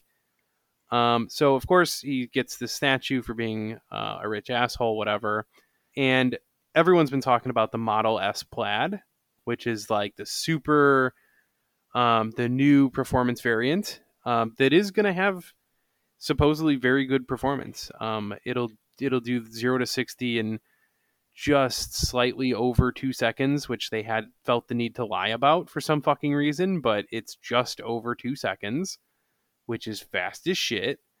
Um, and we did talk about it in our last episode, so I won't go too deep into it. But uh, deliveries started um, just a couple weeks ago, so they really did just come out. Um, notably, they were supposed to come out in February, and uh, they ended up coming out obviously in uh, like late June. So once again, Elon Musk was fucking late, as usual, and will face no consequences. Everyone thinks he's a genius still. He's late every single time. It's crazy that people still take his word for anything, but they Yeah. do. Anyway, so uh, the first ones are really just out. I, there's probably not one that even has a thousand miles on it yet, and we've already got pretty massive, uh, disturbing problem to report. Uh, so, headline here is from CNBC. Uh, Tesla Model S Plaid caught fire while driver was at the wheel, says fire chief. Yeah, this one was So- pretty terrifying.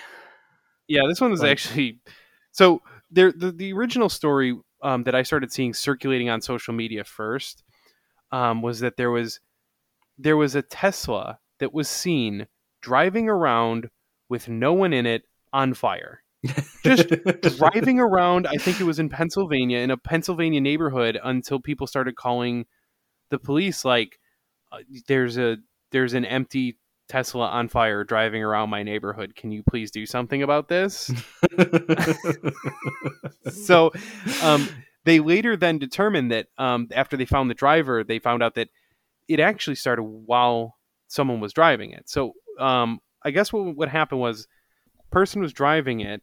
Uh, they had just gotten it, and they started seeing smoke coming from the back of the car. So, like, there was just smoke inside the vehicle, right? And they knew, okay, that you gotta you gotta get the fuck out, right? Of course, as we've speculated and joked about on this podcast in the past, because nothing is really mechanical and everything has to run off the stupid car systems, the door is locked with this guy inside. So like the car starts on fire and locks this guy inside the car. He had to it just says it forced the guy had to force his way out. Um it doesn't say how he did that, if he broke a window or or what. I saw like another article, I don't remember where, uh, saying that he had to put his entire body weight on the door to get it to open. Yeah. Um, so That's scary. That's Yeah. really scary.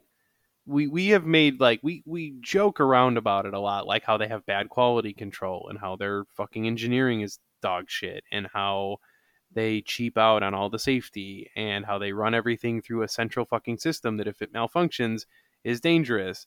And it's a big joke, but like it is serious. This is really dangerous stuff. Um, and this doesn't bode well for like, oh, we just released this new model, and like weeks later, like, oh yeah, it's it's it's fucked up already. And so so it starts on fire, locks the driver in the car. Driver gets out, and then the car drives away. Just like the, okay, yeah. car starts driving and it starts you know it's blazing on fire and you can find the pictures of this you know obviously we'll we'll link the article um, but this car is burnt to a crisp um, i think they said it took three hours to put out um, and it took the fire department 25000 gallons of water. Uh, and for reference a typical car fire will be will be dealt with in about 300 gallons of water. So yeah, yeah, this is fucked up. So, you know, I'm not going to say like, oh, all electric cars are necessarily a problem and we have to be aware, but it's like we have to be aware that these electric cars, which could work, are being made for capitalists for profit and they will cut corners for your safety. Now, Yeah. I don't have a solution to that because you're going to have to still get a car anyway. If you need a car, you need a car. Um, so we all suffer at the hands of capitalism once again, it seems. But yeah, you would think uh, you would think that if they came out this late with the fucking car, they would have gotten it right, you know. So no, instead we have we have the cars catching fire, locking people in, and then driving away from the scene on their own. So yeah, that's that's a little terrifying. I mean, Yeah. I know at one point I had thought like, oh, you know, these Teslas are kind of cool. Like, I could see myself buying one used in a few years, or maybe if I got, uh, you know, a better job or something like that. But uh, yeah, no, I don't think I'm gonna buy a Tesla. Um, yeah, you know, I think I, I'd, I don't want to burn to death. That's not Yeah. high on my list of things to do. yeah, it's it's uh it's about the middle of my list of things to do. So Um, yeah. yeah, I think I'll I'll I'll find another electric vehicle company. Uh, thank you very much. yeah. So, I mean, that's the gist of that story. Yeah, and I found another thing um, about Teslas on Twitter. Um, someone was talking about something called phantom braking, which I guess is a common thing with uh, Teslas because for their uh, like cruise control or I don't know what they call it, super self driving mode or whatever, they Yeah, use um, self-driving. they use cameras to uh, do the the range finding of you know cars in front of you for uh, cruise control, whereas most car companies, if they're going to have uh, super cruise control, like Mercedes uses radar for that for the range finding. Uh, Yeah. There's other different systems, um, but the problem with using cameras is that like if you uh, get a shadow in front of you of a cloud or if you go over a um, if you go under a bridge and there's it's dark the tesla will sometimes think that there's an object in front of you and it'll slam on the brakes while you're going on the highway um, and like people are talking about this you know tesla some tesla owners are like yeah that happens every once in a while. It's no big deal. I get you get used to it. And other people are saying on twitter like what the fuck? Like you know i don't want my car slamming on the brakes without me doing it you know? Like what if just a fucking 18 wheeler just rear ends you because they're falling too close or whatever? Yep. like Um, and I feel like, so I mean, obviously Brandon's not here now, but Brandon has been remarking on the show very consistently, um, and I think he hit the nail on the head that you know Elon Musk picks a fucking technology. He basically picks the worst one way too early in development and then sticks with it throughout the whole process. And like he's stuck on no, no, no. Our cars are going to use regular cameras, and everyone else is like. No, that's really dumb and it doesn't work very well. And we gave up on that because it's stupid but then he'll keep doing it and he puts the cars out on the road and they're not at all safe and it's like dude like autonomous vehicles have the potential to be way better than human drivers because human drivers are fucking terrible. Like they could be so much safer. But Elon Musk is finding a way to make them not safer and that's actually shocking. Yeah. It's it's crazy. And and someone in this reddit thread or um, excuse me um twitter thread pointed out they have a chevy bolt so a, a cheaper electric car uh than the tesla and they've driven it 75000 kilometers and had no problems with phantom braking so like it turns out general motors you know actually cares a little bit if their customers die in a fiery crash Which is Uh, shocking because again, I'm driving that Camaro, and I can tell you, GM didn't give a fuck about a lot of things. So, oof, that's really Yeah. saying something. yeah, this is more of a indictment, in whatever you call it, a, a, a criticism of Tesla than a than a you know praise for General Motors. but uh, Yeah. there you go. Uh, so, um, in more Tesla news, um, this is like not the biggest story ever, but I did find it um, interesting, and there could be some interesting things going on. But uh, another article from CNBC: uh, Tesla to recall, quote unquote, nearly 300,000 China-made Model 3 and Model Y vehicles. So, um, Chinese regulators said on Saturday, and this was published uh, Saturday, June 26th, so not that long ago. Um, but anyway, uh, they said that Tesla would recall nearly 300,000 China made and imported Model 3 and Model Y cars for an online software update related to assisted driving. Um, they, I read the whole article. They do not go on to clarify what that means. So, like, what they're talking about by an update related to assisted driving. So I don't know what that, you know, if there was a real problem that was found. Are they being quiet about it? I don't know. Um, I mean, I don't think the Chinese government would have any reason to do any favors for Tesla because they have competitive com- companies in their country, and you know this would give them an edge over Tesla. So, like, I don't know, like if th- there's no like real benefit to hiding it. I don't. Well, I'm they're hiding it, I guess, in some way. So there's probably some benefit somewhere, but it's probably not that important. It's probably not even a big deal, to be honest. Um, so owners actually don't even have to return the cars to like a dealer or anything. They just like it's an online software update. So their cars regularly update, I guess. Um, this is just the Chinese forcing one a particular update in the cars, I guess.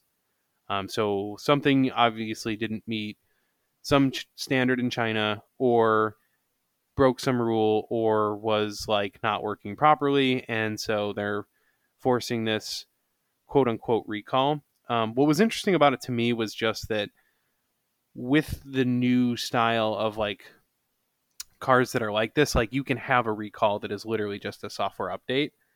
And I think that that's actually kind of interesting. And I guess I don't know how I feel about it yet. It's convenient that, like, if there's a problem, which there's always problems on cars, you know, no matter how well you engineer it, shit goes wrong.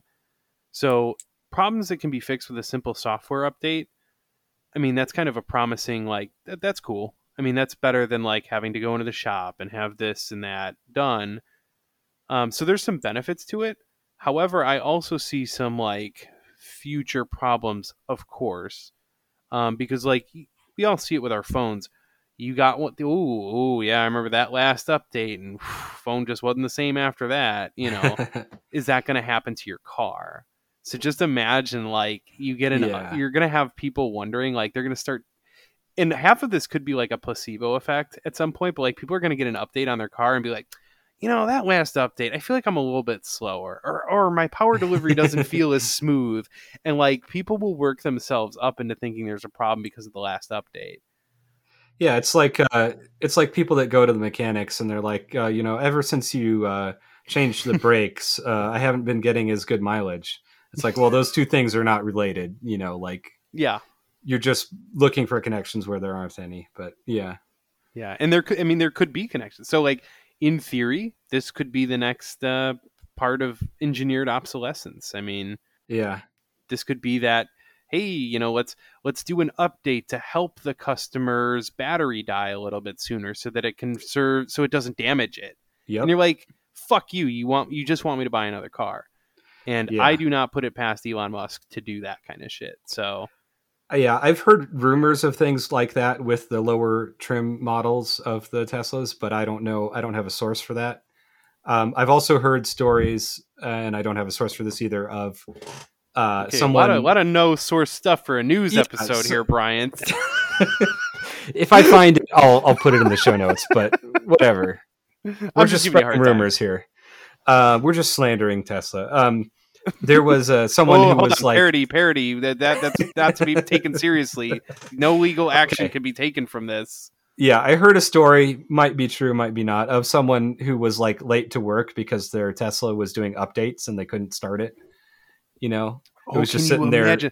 Oh my god, that's like that's like having going out to your car and like your windshield is iced and you're like, well, fuck, I'm late for work now. Yeah. Oh, but that could happen anytime now. yep. Oh no. Oh, I could. That would definitely make me late because I am always. I'm never early, you know. Yeah. yeah. so, oof, yeah, I never even thought of that. God, can you imagine like a computer update where you can't put it off and you're just like, fuck, I have to go. So, oh, that's terrible.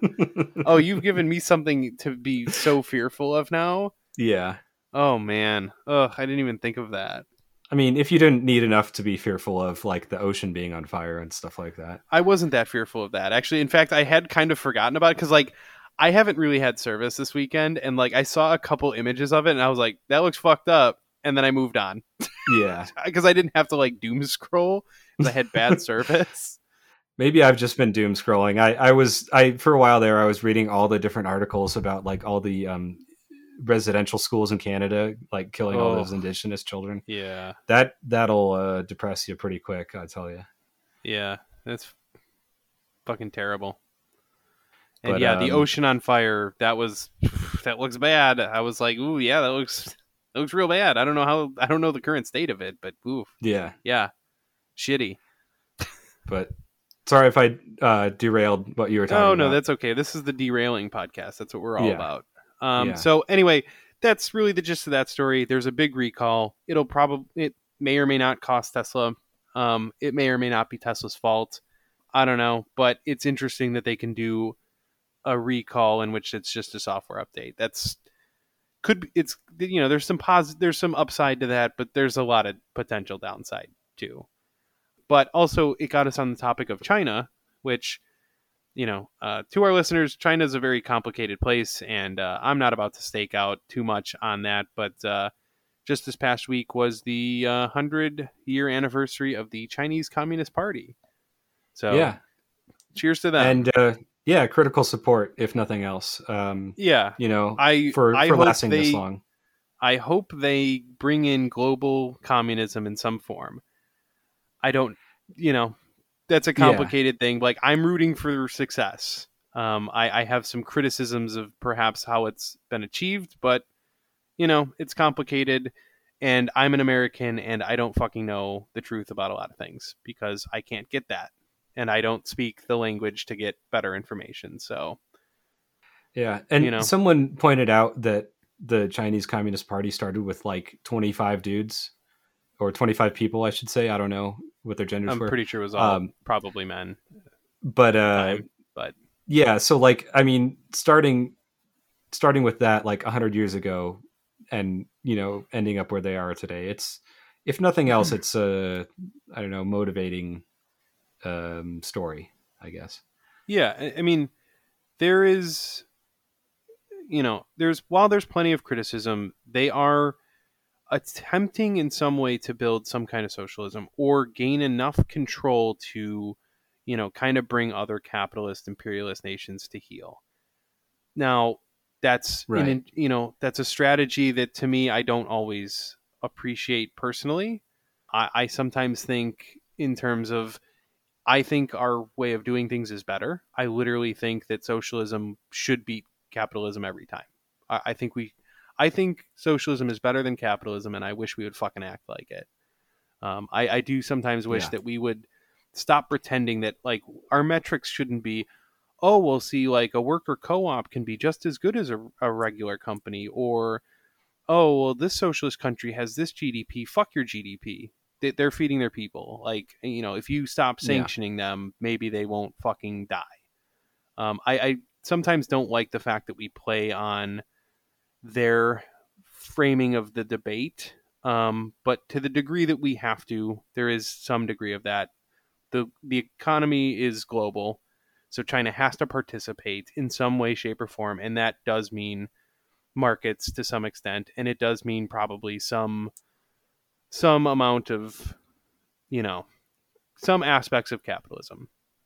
So again i'm, I'm Yeah, and- critical and sort of of how they build they're it but they're yeah um yeah i was gonna say just like you know even self-described they call their system uh like socialism with chinese characteristics. So it's not it's their own thing that they're doing. It's not purely socialist or communist or anything. So like and to be fair every socialist experiment should not look identical okay? Because we Sure, don't have global yeah. communism yet we haven't gotten it all right or the material conditions haven't been right. So like yeah there's more than one way to get there and i'm hoping for success from them you know? I i, I have my gripes but but good for them. Yeah. i mean they're they're they're comrades for the most part in my book. Yeah and they've done plenty of great stuff with like public transit infrastructure um oh they've done great with that and also uh, eliminating poverty in their country. So, like, Yeah. maybe some of the the more imperial looking things that they've done, maybe some of the human rights things they've done haven't been the greatest, but like, you know, in many ways, uh, they're, uh, you know, yeah, critical support. I think is the the two word answer to that. Yeah, I just know we do get um, we do sometimes get questions from like people on social media, like, "Hey, what's your idea on this?" And I I generally answer those questions with, "I think it's complicated. I think," and I get China a lot, and I go, "Look, I don't necessarily know everything about it. I'm not an expert, and I'm not going to pretend to be, but I Right. think it's critical support is generally our position. Yeah, And you know, hey, congrats on hundred years for their communist party. Yeah, definitely. Um, you know, before we move on, uh, I did want to say, like, about Elon Musk. Um, there's been a couple other episodes that have covered him pretty well. Um, the couple that come to mind, um, I think Zach told me about uh, Eat the Rich podcast, and they um, if pro- if Zach didn't tell you, I did. I know. for okay, maybe it sure. was. I, it was I do then. love Eat the Rich is a great podcast. Yeah, They're fantastic. but yeah, they did a. I think it was like a two-parter on Elon Musk, like maybe a year ago. Um, Yeah, sort of like something a, like a a biography on him and sort of like some of the business ventures he's been in. Um, and then um, uh, what's it called? Uh, Behind the True Bastards. Oh, Oh yeah, Behind the Bastards did one about him uh, that was very similar, and then also recently, um, uh, TrueAnon would did a three-parter on uh, Elon Musk, which I think the the second the second and third episodes in that are behind the paywall. That's their Patreon stuff, but there's ways of pirating that, or if you really want to, or you can give them your money if you're feeling nice. You know, they're not always the most, um, I guess, they're a little bit credible of conspiracy theories that I uh, don't put much credence in.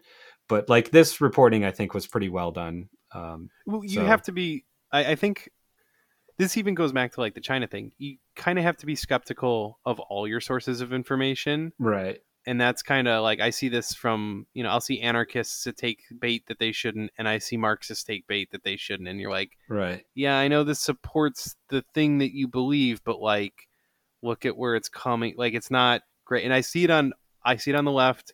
I, of course, I see it on the right. That's that. You know, they can't tell their, you know, they can't tell a source from their own asshole. Like, they they really cannot tell the difference. Whereas on the left, we're better about it, but we are susceptible to like confirmation bias. Yeah, we're all humans, you know. yeah, And about China, I'll say like if you see a source, uh, if, if you see an article citing Adrian Zenz or the U.S. State Department, I would be Yeah. skeptical of those sources. Yep. They've been caught lying on a couple things before, so yeah, maybe take it with a grain of salt, if nothing else. Yep. So, um, trying to think, what else did we have? Did you have any more news stories? Yeah, I, I got just a just a couple more. Um, let's see here. My next thing was oh the uh, um sort of a bit of a rumor kind of. So this isn't like super official, um, but Mazda did come out and in in, in answer to a question did suggest that the next generation of the MX-5 Miata is going to be electrified in some way, shape, or form. So they did not confirm whether it was going to be like a full electric option or a hybrid. If I were to take a guess, I would probably put my money on hybrid first. And there could be a full electric in the next generation, but it's sort of rumor esque, and it was a little bit of an um, afterthought. It wasn't like Mazda was like doing a press release saying this. They were kind of asked a question, caught off guard, and they were like, "Uh, yeah, it's going to be electrified in some way. You'll find out later." So it it seems believable that they will hold to that. Um, it seems, you know, highly probable that they were already looking into options for this, um, even as early as this most recent generation. Um, like all car companies, they have thousands of engineers at least a handful of them are working on an option to make some kind of electric power for a Miata.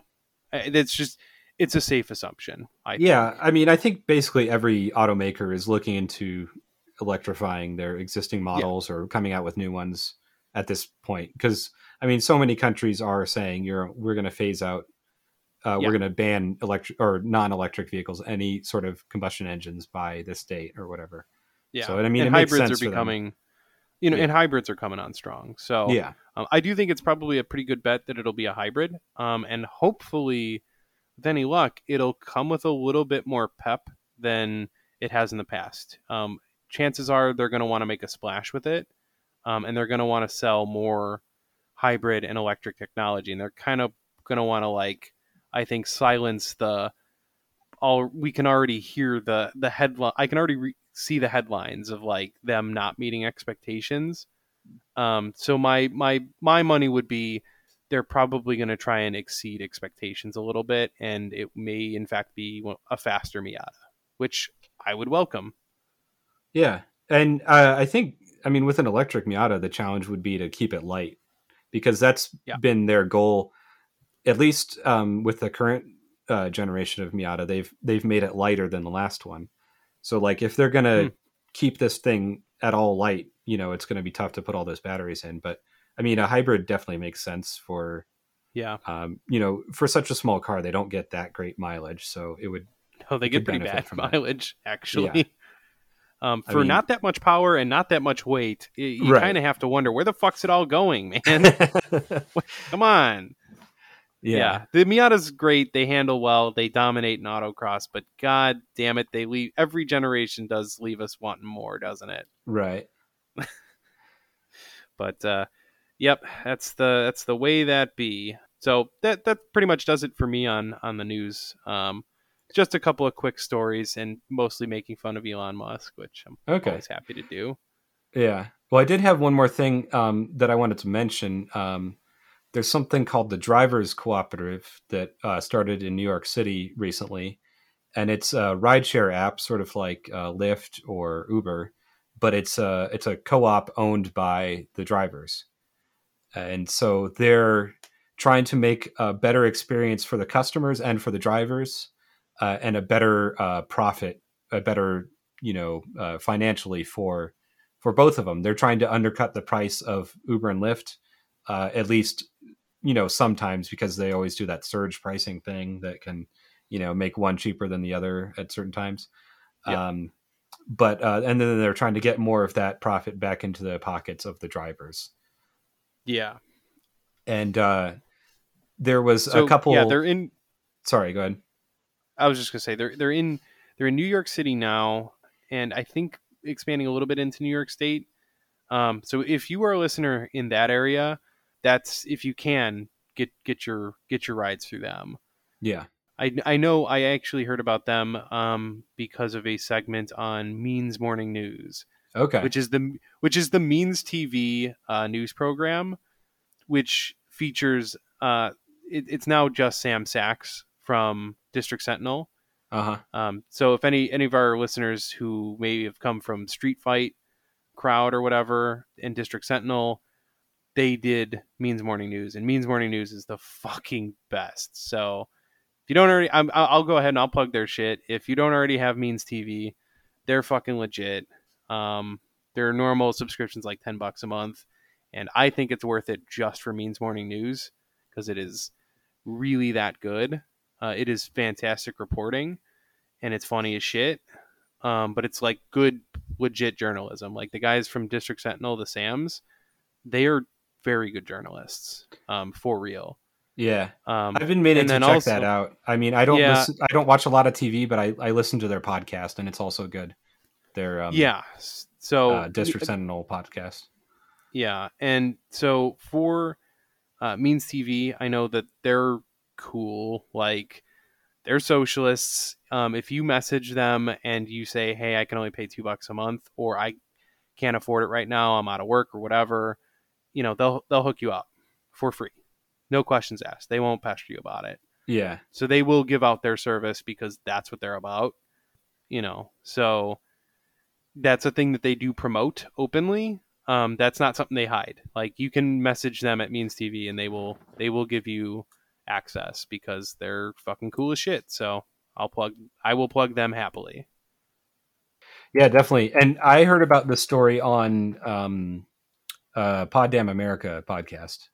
Oh, Um, okay, so gotcha. so they interviewed a couple of the founders of the co-op, and you know who had both worked as either I think taxi drivers or rideshare drivers in the past, and they you know had all these problems with the service and and how you know shitty it was for workers, and they're like, well, let's start our own. Uh, so that's a pretty good interview. Um, you know, I I was saying like, hey, maybe we should ask those people to be on the uh, on our podcast, but like I think their interview was just fine, and we, they asked any of the questions that I would have asked. So, you know, I don't know.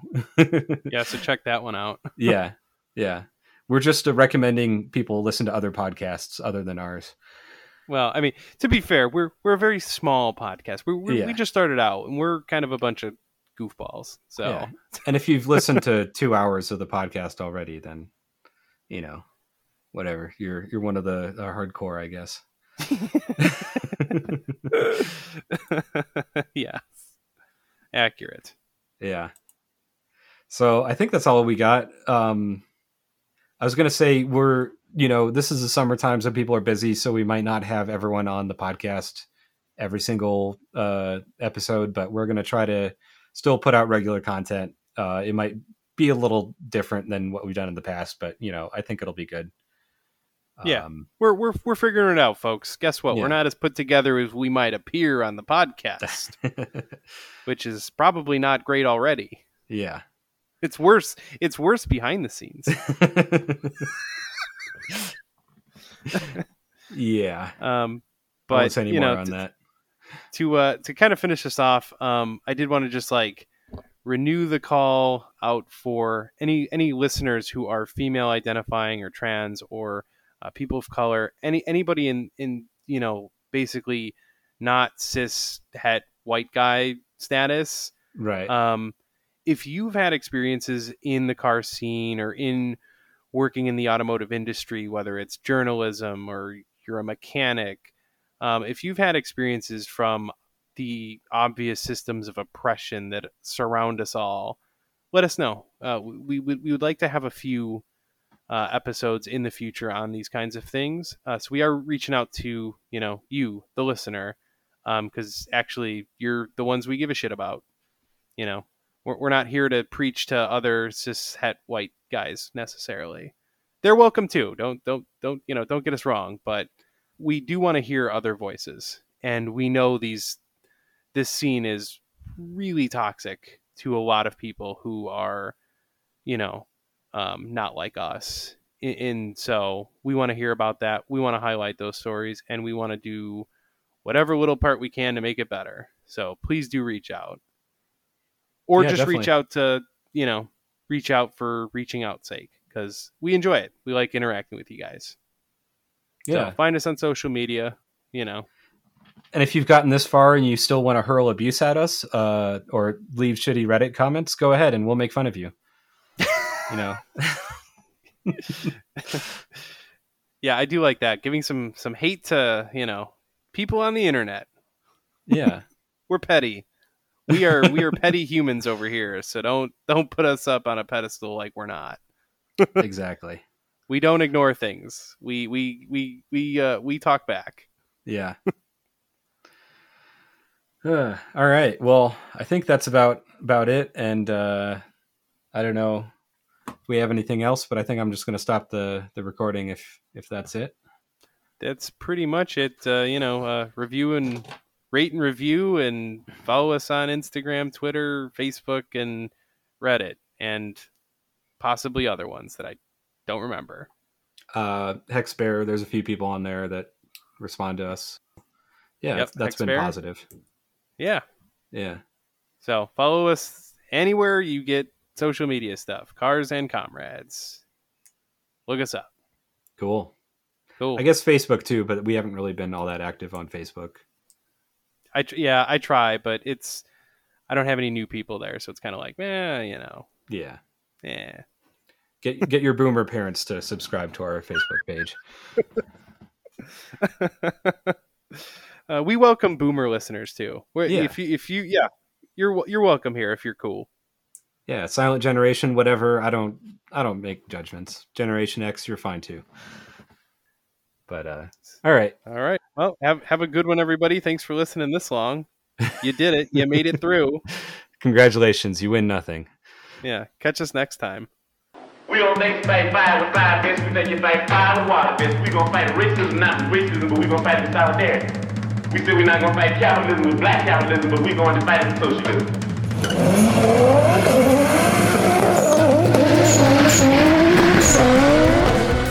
Amazingly, or not so amazingly, Cuba's crime rate is one of the lowest in the entire hemispheres. Oddly enough, it seems that when people have their basic human needs met, they're less likely to commit crimes. My calculations are correct. When this baby hits 88 miles per hour, you're gonna see some serious shit. The free market mythology it argues that the most ruthless, selfish, opportunistic, greedy, calculating plunderers applying the most heartless measures in cold-blooded pursuit of corporate interest and wealth accumulation will produce the best results for all of us. Through something called the invisible hand. What are you smiling about? Dude, I almost had you.